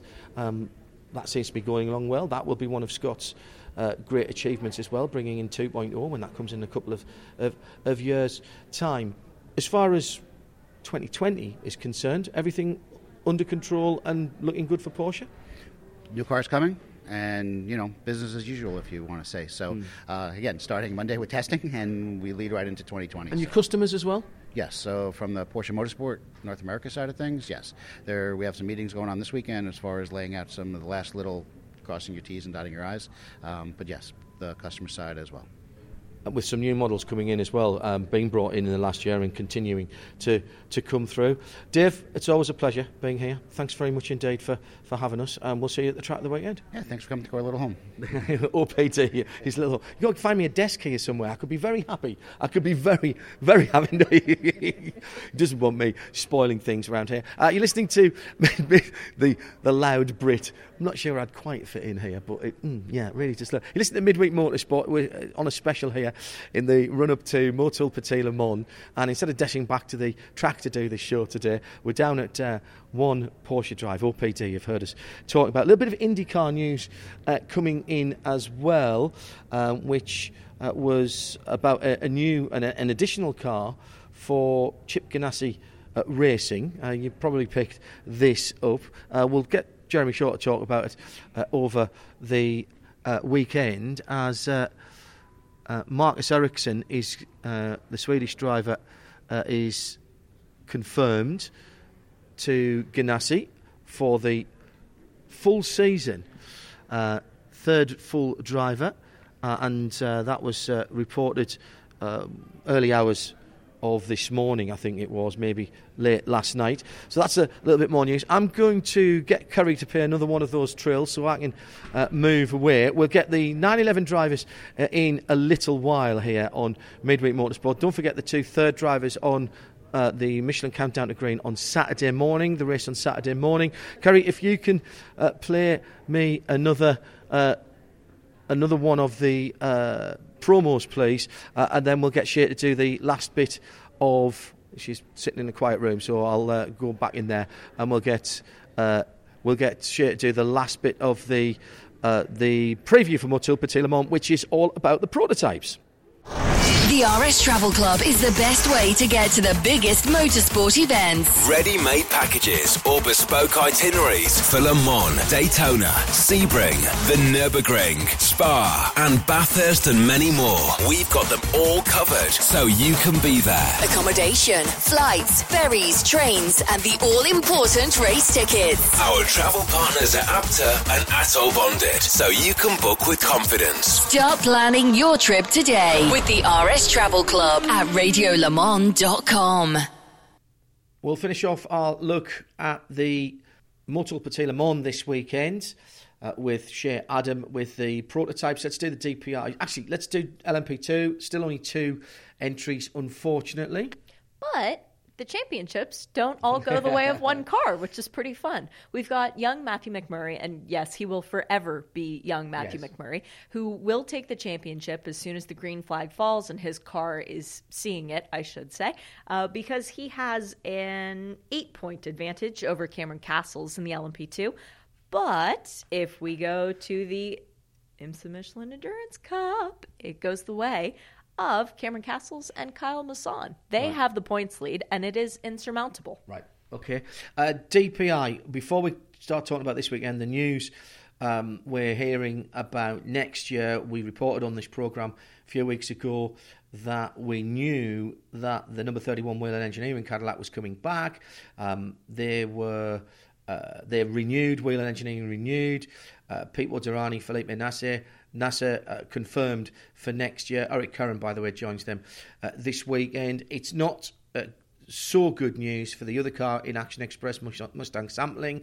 That deal also up at the end of this season has not yet been renewed, which leaves Philippe Albuquerque, João Barbosa with perhaps some time on their hands, unless the rumour is that Philippe might go into the 31 car to help out with the longer races. Mike Conway, by the way, joins that car, the number 5 car this weekend. Philippe has been confirmed in the 31 car, so he will be joining them. So they will still be able to speak Portuguese amongst themselves, which is very useful. But yeah, the rumblings had been such in the paddock that Mustang Sampling, the main sponsor, was willing to bring money again, but not as much money as they had in the past. The other car that we don't know the fate about, and by the way, I should say, everybody at Action Express working very, very hard to keep that car in the championship. This is not Action Express saying we're not doing it, but it's a business for them and they need a commercial sponsor. And if Mustang Sampling aren't going to bring the full budget, maybe there's an opportunity to do something with someone else, and I'm sure those talks are going on. And again, that's not me speaking for the team, I'm speculating on that. The other car that we don't know the fate of for next year, for 2020, is Juncos Racing. They've been missing for quite a lot of this year after the big accident at CTMP. Will Owen, Rene Binder and Spencer Piggott listed in that car this weekend. But how well does it bode that they have worked tirelessly to bring a new chassis to Petit Le Mans? They are using this race not as a shakedown. They've already done their shakedown test, as we talked about last week at a small track outside of Indianapolis that Tim Gray knew of, that I had never heard of before. But they have put blood, sweat, and tears into this new car to prove that they can play with the big boys and that they still do want to be in the top class of IMSA competition. This is an advertising board for what they can do, and this is them saying, hey, we're going to be at Daytona. Bring your drivers to us because guess what? We're competitive and we have a shot at this. Right, as far as, let's go through, before we talk about the championship, let's go through any interest in there. There are 11 DPIs. Few people adding drivers. What have you noticed? Can I just be silly for a minute and name you off the third drivers that are joining the DPI class? Mike Conway in the Mustang Sampling Cadillac, Simon Pagenaud and Graham Rahal in the Acuras. You've got Matthew Voxvier, who, if you haven't heard of him, go back and watch the 12 Hours of Bathurst from this year, and you will know his name. By and Le Mans as well. And Le Mans. You've got Eric Curran, two-time champion. Spencer Piggott joining in Juncos. He's the one out in that group. Romain Dumas, Olivier Pla, Timo Bernard, Chris Miller, and Juan Pedrahita. They're the extra drivers. Pedrahita really impressed Jeremy and I the last time he was in the JDC Miller Motorsports number 85 car. That's a stellar lineup of drivers and proves how seriously drivers all around the world are taking Daytona Prototype International and Motul Petit Le Mans. As far as the championship is concerned, is this finally, going to be Acura and Team Penske's year. And I say finally, I mean, they're only... This is the second year of their commitment. But everybody thought there would be a more potent force last year. Surely this has got to be their year. Yes, you would think so. They've got a 12-point advantage over Whelen Engineering, who never give up, by the way. No. It will be Pippo Durrani's birthday, race day. By the way, also Bill Oberlin, so happy birthday to both of them. But... they never say die. They're second in the IMSA Michelin Endurance Championship. They're second in the overall championship. And out of all the cars on our grid that have irked the competitors, that 6 has a big target on it. Mm-hmm. When it gets dark, things happen at Petit. And if I am those drivers, I'm going to be fairly nervous about all the people who perhaps no longer have a chance to win the race, who are out for a little bit of vengeance. Okay, bit of payback then, potentially. Yeah. We need to look out in the darkness. Dick Cameron, Juan Montoya, 274 to 262 with the Nasser and... Curran lineup, Nasser and Durrani lineup. Yes, thank you. Manufacturers, Acura has a 7-8 point lead over Cadillac. Done. Okay. That's done. Mazda, we can't not talk about Mazda though after the great second half of the season that they have had. Obviously, didn't get the result last time out, but. I mean, this is a longer race. They will want to show they can do it in the longer races as well. And there's no bigger race other than at the start. I mean, our four long races, but the three longest of the long races are all blue riband events. And to finish off this season strongly for John Doonan, for the Mazda team, Joost Equipe, would be absolutely the way they want to finish off. And they were second and third here last year. People forget that. Exactly. It was a huge result. Okay, it was helped by the fact that Philippe Albuquerque ran out of fuel coming out of turn 9 effectively on the last lap. But still, they crossed the line in second and third. So they're looking for that win. They want another 1-2 on the season. The last time out was their first non-podium since... beginning of June. That's an impressive run for Mazda. And the other thing, I just have seen a couple of people on the internet who were naysaying about the fact that the other Mazda won a race because they've had the 55 win 2 and the 77 won 1. There were some people saying, well, Bomarito would be further ahead in points if they had just let him win all three of them. No, that would have been a 3-point swing, which would have meant that he would only be 8 points behind the other Acura. It doesn't make a difference. Yeah. Both driver teams are tied on points right now. They're just going for pride at this point, and they just want to win to prove, as you said, that they can do it. Olivier Pla back in the 55, as you mentioned, and it's Timo Bernhard in the 77. Olivier Pla in the new and improved Mazda, that's going to be something to watch. I'm really looking forward to that. Lap records will go. We know they will. But Pla in that car, we know how quick Ollie is. At Road Atlanta. Yes, exactly. That's the important part, because he won this race in 2016 with Michael Shank Racing, and he was phenomenal to watch back then. So yeah, he's driven the new car, got the win, of course, at Watkins Glen in the 6-hour race, so they have won endurance races before with this trio. It's Harry Tinknell's first time running Petit Le Mans, because he's been in the WEC conflict. Good point. So he's a rookie to this one. So I think we need to do some razzing of him during this week. Just give him a bit of grief from that. So J-Bomb or Ollie Platt to qualify then? Ollie. You got to get him. So. Oh, yeah. He's a beast around Road Atlanta. He's not afraid. I think he goes flat through the S's. That could be very interesting to watch and listen to. And you can watch and listen, of course, because qualifying for the Motul Petit Le Mans IMSA WeatherTech Sports Car Championship race will be live in sound and vision, no blocks, no breaks, via IMSA.tv and, of course, at radio-show.co.uk. We've got plenty of coverage this weekend, lots of it with vision as well. Check the website for details. This isn't a midweek motorsport, a special in the week running up to Motul Petit Le Mans. The race is Saturday, the 10th of October. Saturday. I say this every year, and still people forget. Saturday, the 10th of October. Check local listings for details. Midweek Motorsport. Right, so now you know all about the Motul Petit Le Mans. Thank you to Shea for that. Let's finish up our time here at One Porsche Drive, OPD. We haven't spoken to the 911 drivers yet. Nick Tandy is here. Welcome back. Another end of the season. The season's rattled by 3 wins, championship under your belt already for the Michelin endurance part. Yeah, I think so. I think we've got to score about 3 or 4 points. Actually, it's still open. Right, I think there's six cars that can still mathematically win the Endurance Cup. We've got a lead of 5 points, I think, and there's a maximum 3-point differential at each stage. Right. So, as I work it out, we need 4 points total. Will that be part? Now, serious question here. Will that be part of the strategy? We've seen teams, particularly in GTD, and Shea was saying earlier on about how Bill Riley is the king of that with the AMG. Could that potentially affect strategy to get you ahead of some of those competitors at the appropriate time, and then gather it all back together for the run to the flag? It could do, yeah. You know, especially the 4-hour mark, because you know you're never going to. No team's going to do something that's going to completely screw the whole race.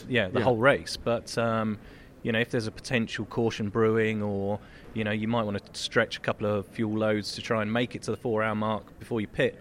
It's something that we'll think about. Obviously, by the time you get to the 8-hour mark, which is the other intermediate scoring point, it's everything's going to be worked back from the end of the race backwards already by then. So. But yeah, by the sort of the first mark, it might come into play. Obviously, if we're if the cars are quick and we're competitive, then it should take care of itself. But you know, GTLM is GTLM, and you never know how quick each manufacturer is going to be track to track. Atlanta has typically been one of our stronger circuits. And you have tested here a couple of weeks ago, didn't you? You did a test with the current car. Yeah, we were here and Ford were here. I don't know if the other marks have been testing before now, but it was good. We had a couple of days. It was super hot conditions, so I think it's a bit unrepresentative of race week, let's say. But yeah, it was good to be here. We had all 6 drivers here, so it was good to get in tune with the track. It means that perhaps some of the the practice sessions, we can focus a bit more on car development, tyre choice-wise, rather than sort of cycling through all the drivers and getting driving time. Yeah. You got Fred Macko back with you this weekend. We'll hear from him on the Countdown to Green on Saturday. Spoke to him and Jam at the Hennessy dealer evening on Tuesday. It seems a million years ago already. Known quantity, and you plugging a guy like that into a team, no real problems. Yeah, exactly. Freddie's the ideal third driver for us, if you like, for the endurance stuff. He knows the car inside out. He's been racing it for a lot of years. He was obviously part of the development team with the rest of us when we were developing the car. And he's a proper endurance sports car guy. You don't need to worry about him having to learn the races, learn the racetracks. He obviously did a full season over here at IMSA with us back in 2016, so he knows the rules, he knows the cars, he knows the competition.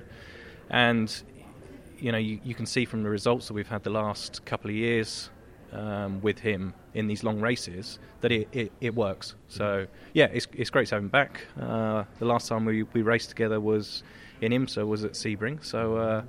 and that didn't turn out too badly. No, it didn't. It didn't. After starting pretty... bloody awfully, quite frankly, then came together. As far as the championship's concerned, it's an outside chance of you winning the championship. Porsche have won the manufacturers, tick, fantastic. You and your teammates in the 912, now competitors, but you've had a great season. 3 victories for each of the teams. You guys have been the longer distance specialist, if you like, so perhaps that's an advantage to you this weekend.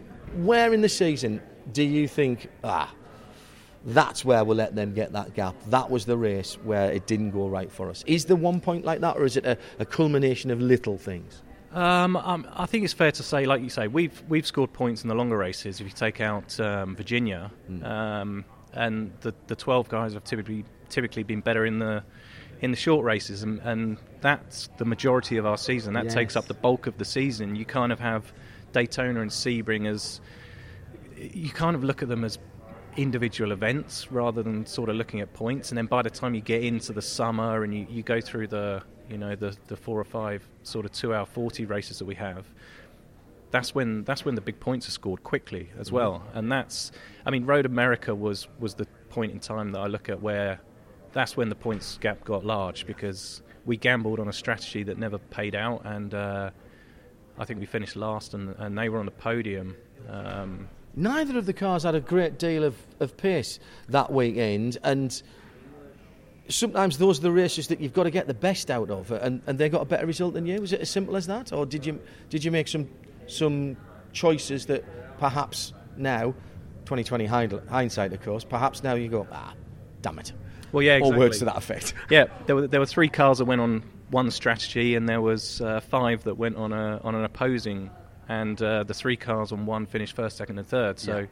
You know, if we'd followed the sister car, you know, even if we were behind them at the time, and we didn't have a pace advantage, we still would have been only 2 points behind if we'd have finished 4th. So there was a big gap in the points created there, but it could have worked the other way around, of course. Mm-hmm. That's why we love endurance racing. You've got all this open strategy, this teamwork involved, and we accept the good days and we accept the bad days. And to be fair to the team, we've had a car in good position, even if we haven't been strong on pace, at least one car in position at all points. And it's, you know, it's that teamwork and having 2 cars that are able to always be competitive and be there or thereabouts. Not always the fastest, mind you. And you know, we in our Michelin post-race tech show, I love the fans of IMSA because they're tremendously tribal, and particularly the Corvette fans and the BMW fans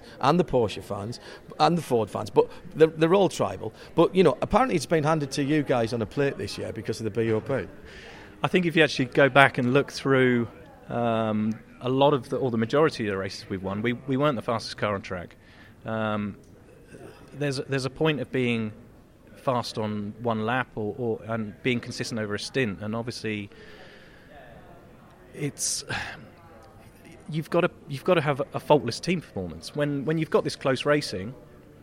Yes, at times we've had the fastest car. Mm-hmm. Virginia, for example, we went there and our tyre combination and the car worked super well. Still got to deliver it though, mate. We qualified on the pole, and we went through 2 cars, no issues, no mistakes, and we finished first and second. But places like where have we been, Watkins or Sebring, you know, we managed to get out front through strategy and just hang on, basically, and won those races. So people can say, oh, you know, Porsche have had the fastest car all year. It's true at some places, but not true at others. And it's a lot of the diehard fans can see that the team has made the difference this year. The reliability of the car. When I first started coming here, if you made a mistake or two, it would probably cost you a chance of the win. Now, if you make a mistake or two, you're not even going to be anywhere near the podium. You absolutely have to be clean, no mistakes, no contact, no penalties, nothing in the pit lane. You just can't afford it, can you? No, you can't.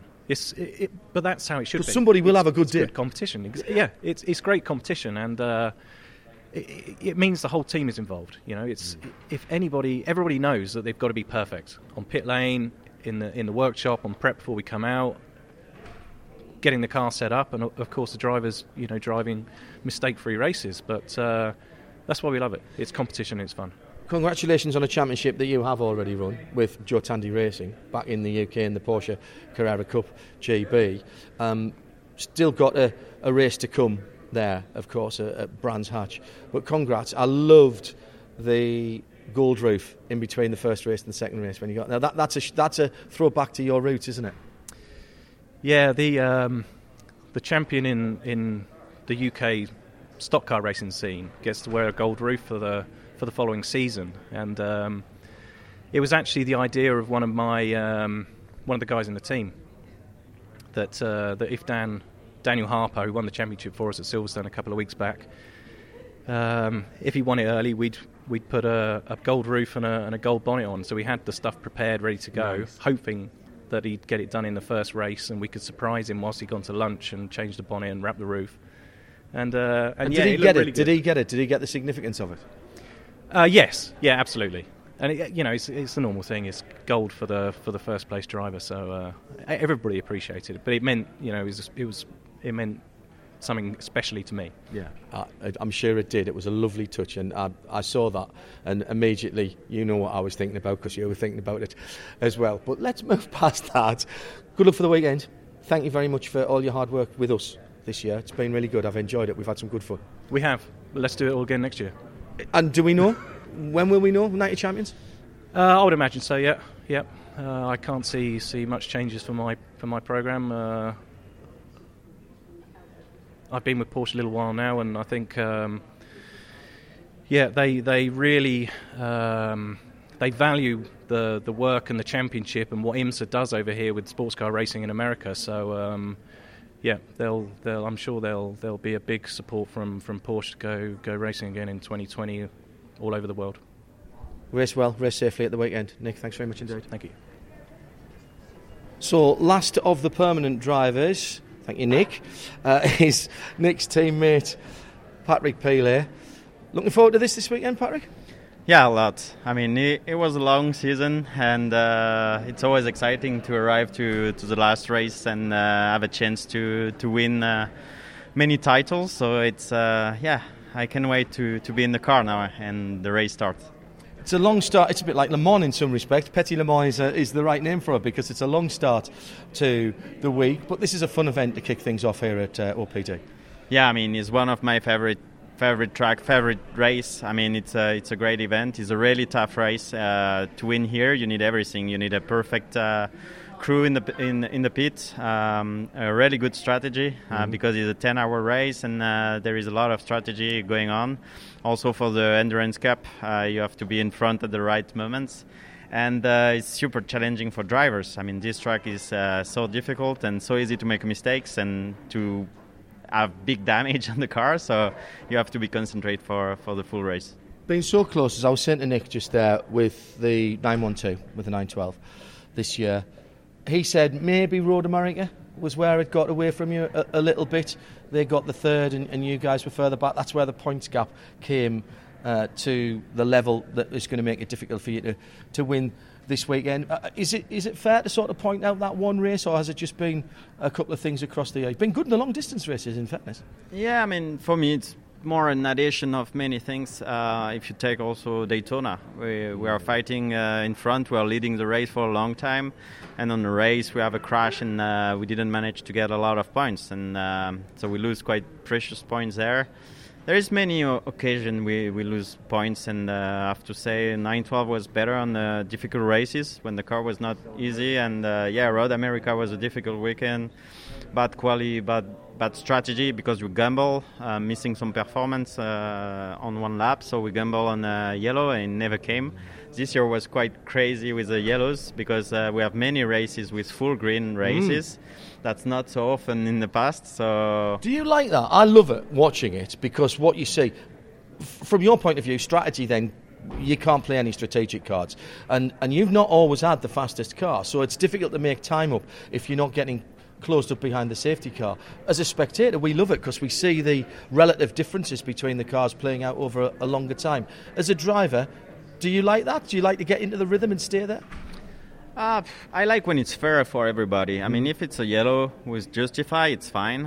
For sure, when you're a bit off sequence and off pace and looking for something magic coming, you're hoping for a yellow, and when you're in front leading and control the race easily, you don't want any yellows. Like we are in Virginia, we don't want the last yellow. No. But I'm happy how the championship is going. I think everybody is doing a great job. IMSA also, Bo, the race director, is Bo Barfield. Yeah, he's doing a great job on let the race going. So for sure you will always have different point of view, and people want or don't want yellows, but I have to say this year was quite a great year on track. A lot of more respect every year between all categories, and all drivers also in the same categories. I have to say in GTLM was quite harsh, but a lot more fair than what we have in the past. Less contact. There is still some. We need some.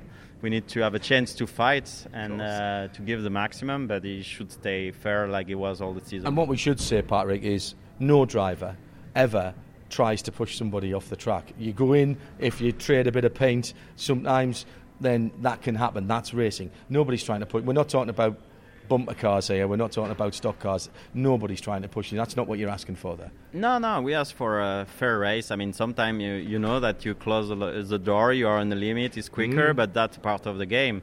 And sometimes it touches a bit your bumper to push you a bit outside of line and everything. So that's part of the game. If it stays fair, if we can race the others like we want to be raced, that's fine. So I have to say, it was a great battle on track, and it's mega show for the fans on TV. I've thoroughly enjoyed it, I've got to tell you.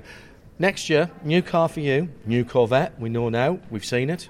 My goodness, that looks like it's going to be competitive straight away. You know how what kind of competitors they are. We expect BMW back. Ford, we're not sure about it. It'll be a shame to see those guys go. They've been good competitors, but we're hearing from the guys at Ford they're trying to put something together for next year. So it's going to be just as competitive next year, Patrick.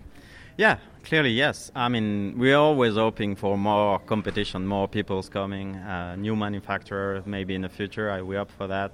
Also, Ferrari is coming back to Petit. We hope we will have... They'll be quick this weekend, won't they? Yeah, they're always quick. It's great to have them. I mean, it's great to have another manufacturer. Ferrari, Porsche, and all the others are great battle on track, and we hope also they will be there for full season. Why not next year? We'll be extremely competitive. The Corvette was a old car, let's say, because it was developed a long time ago, but the car was amazing. They did a great job, and I'm pretty sure they will be also extremely competitive. Also, they keep, let's say, like us, a conventional historic engine in the car. Yes. I think that helps them a lot for durability and all the things, because I think that was a bit of a shock there. Everybody was saying it was going to be a turbo, and it's not a turbo. Yeah, everybody talk about turbo, also for the Porsche, also for the Corvette. Everybody hearing some strange noise when you were testing, but at the end, they stay with a Atmo engine like we stay. I think, they know exactly where they want to be. They know the weakness of the old car, the strong points as well. I hope we'll have a great competition. I'm sure of this, because also IMSA doing great job on the balance of performance. And if you look at this year, even not the quickest can win the race. Yes. And of course, if you look on the paper, you say, okay, Porsche get an advantage. But in reality, we are really optimizing everything on track and in the pits. Really this year, that was a key point for Porsche. And they let us race, and they didn't penalize if you win. They penalize if you have an advantage on track and on performance. That's a good thing. And the season ends on Saturday night. Next season starts on Monday for you. You've got the new car here to start testing. You have literally got no time. You go to the banquet on Sunday night, and then it's back to work on Monday. Yeah, I mean, we put the young kids in the car for Monday testing. Certainly for Monday morning, you guys are not going to get up early, are you? Yeah, exactly. I think we need some rest. We need a bit of break, but like you say, it's never a big break. But it's more about the tension. Even if you still have some tests and everything, all the tension of the season, of the racing is away, and you get concentrate for the new challenge. But like you say, even when you win a championship, you are on the podium, you celebrate, and next day you're not the winner anymore. That's right. You're the winner. Everything goes back to zero. Exactly. So you've enjoyed this year, and we're going to hopefully we'll see you and Nick back together. I know it's not your decision to make, but we can't imagine there'll be many changes for next year.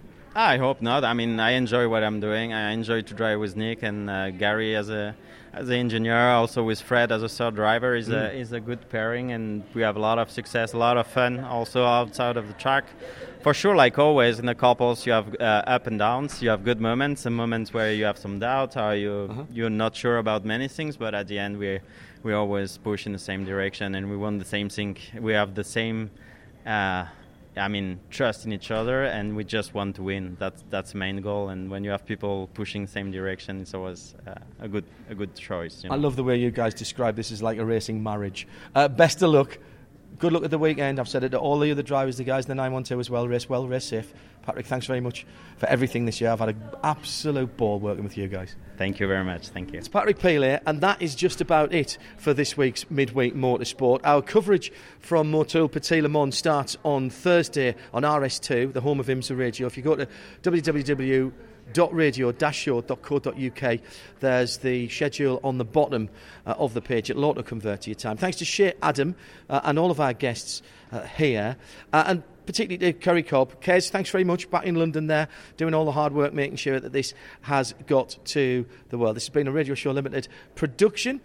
My final thanks, and possibly the most important ones, go to everybody here at Porsche North America who have made this happen. Scott Bartlett, Dave Engelman, and Hayley Nunnally have been fantastic hosts for us today, and also to Erin Chechel, who has wrangled the guys throughout the season for the work that we've been doing with their dealer events. And a reminder that you'll hear the two third drivers on Saturday morning. So that's Fred Macko and Matthew Jaminet in our Michelin Countdown to Green Saturday morning before the big race. But for the moment, there's no time to explain.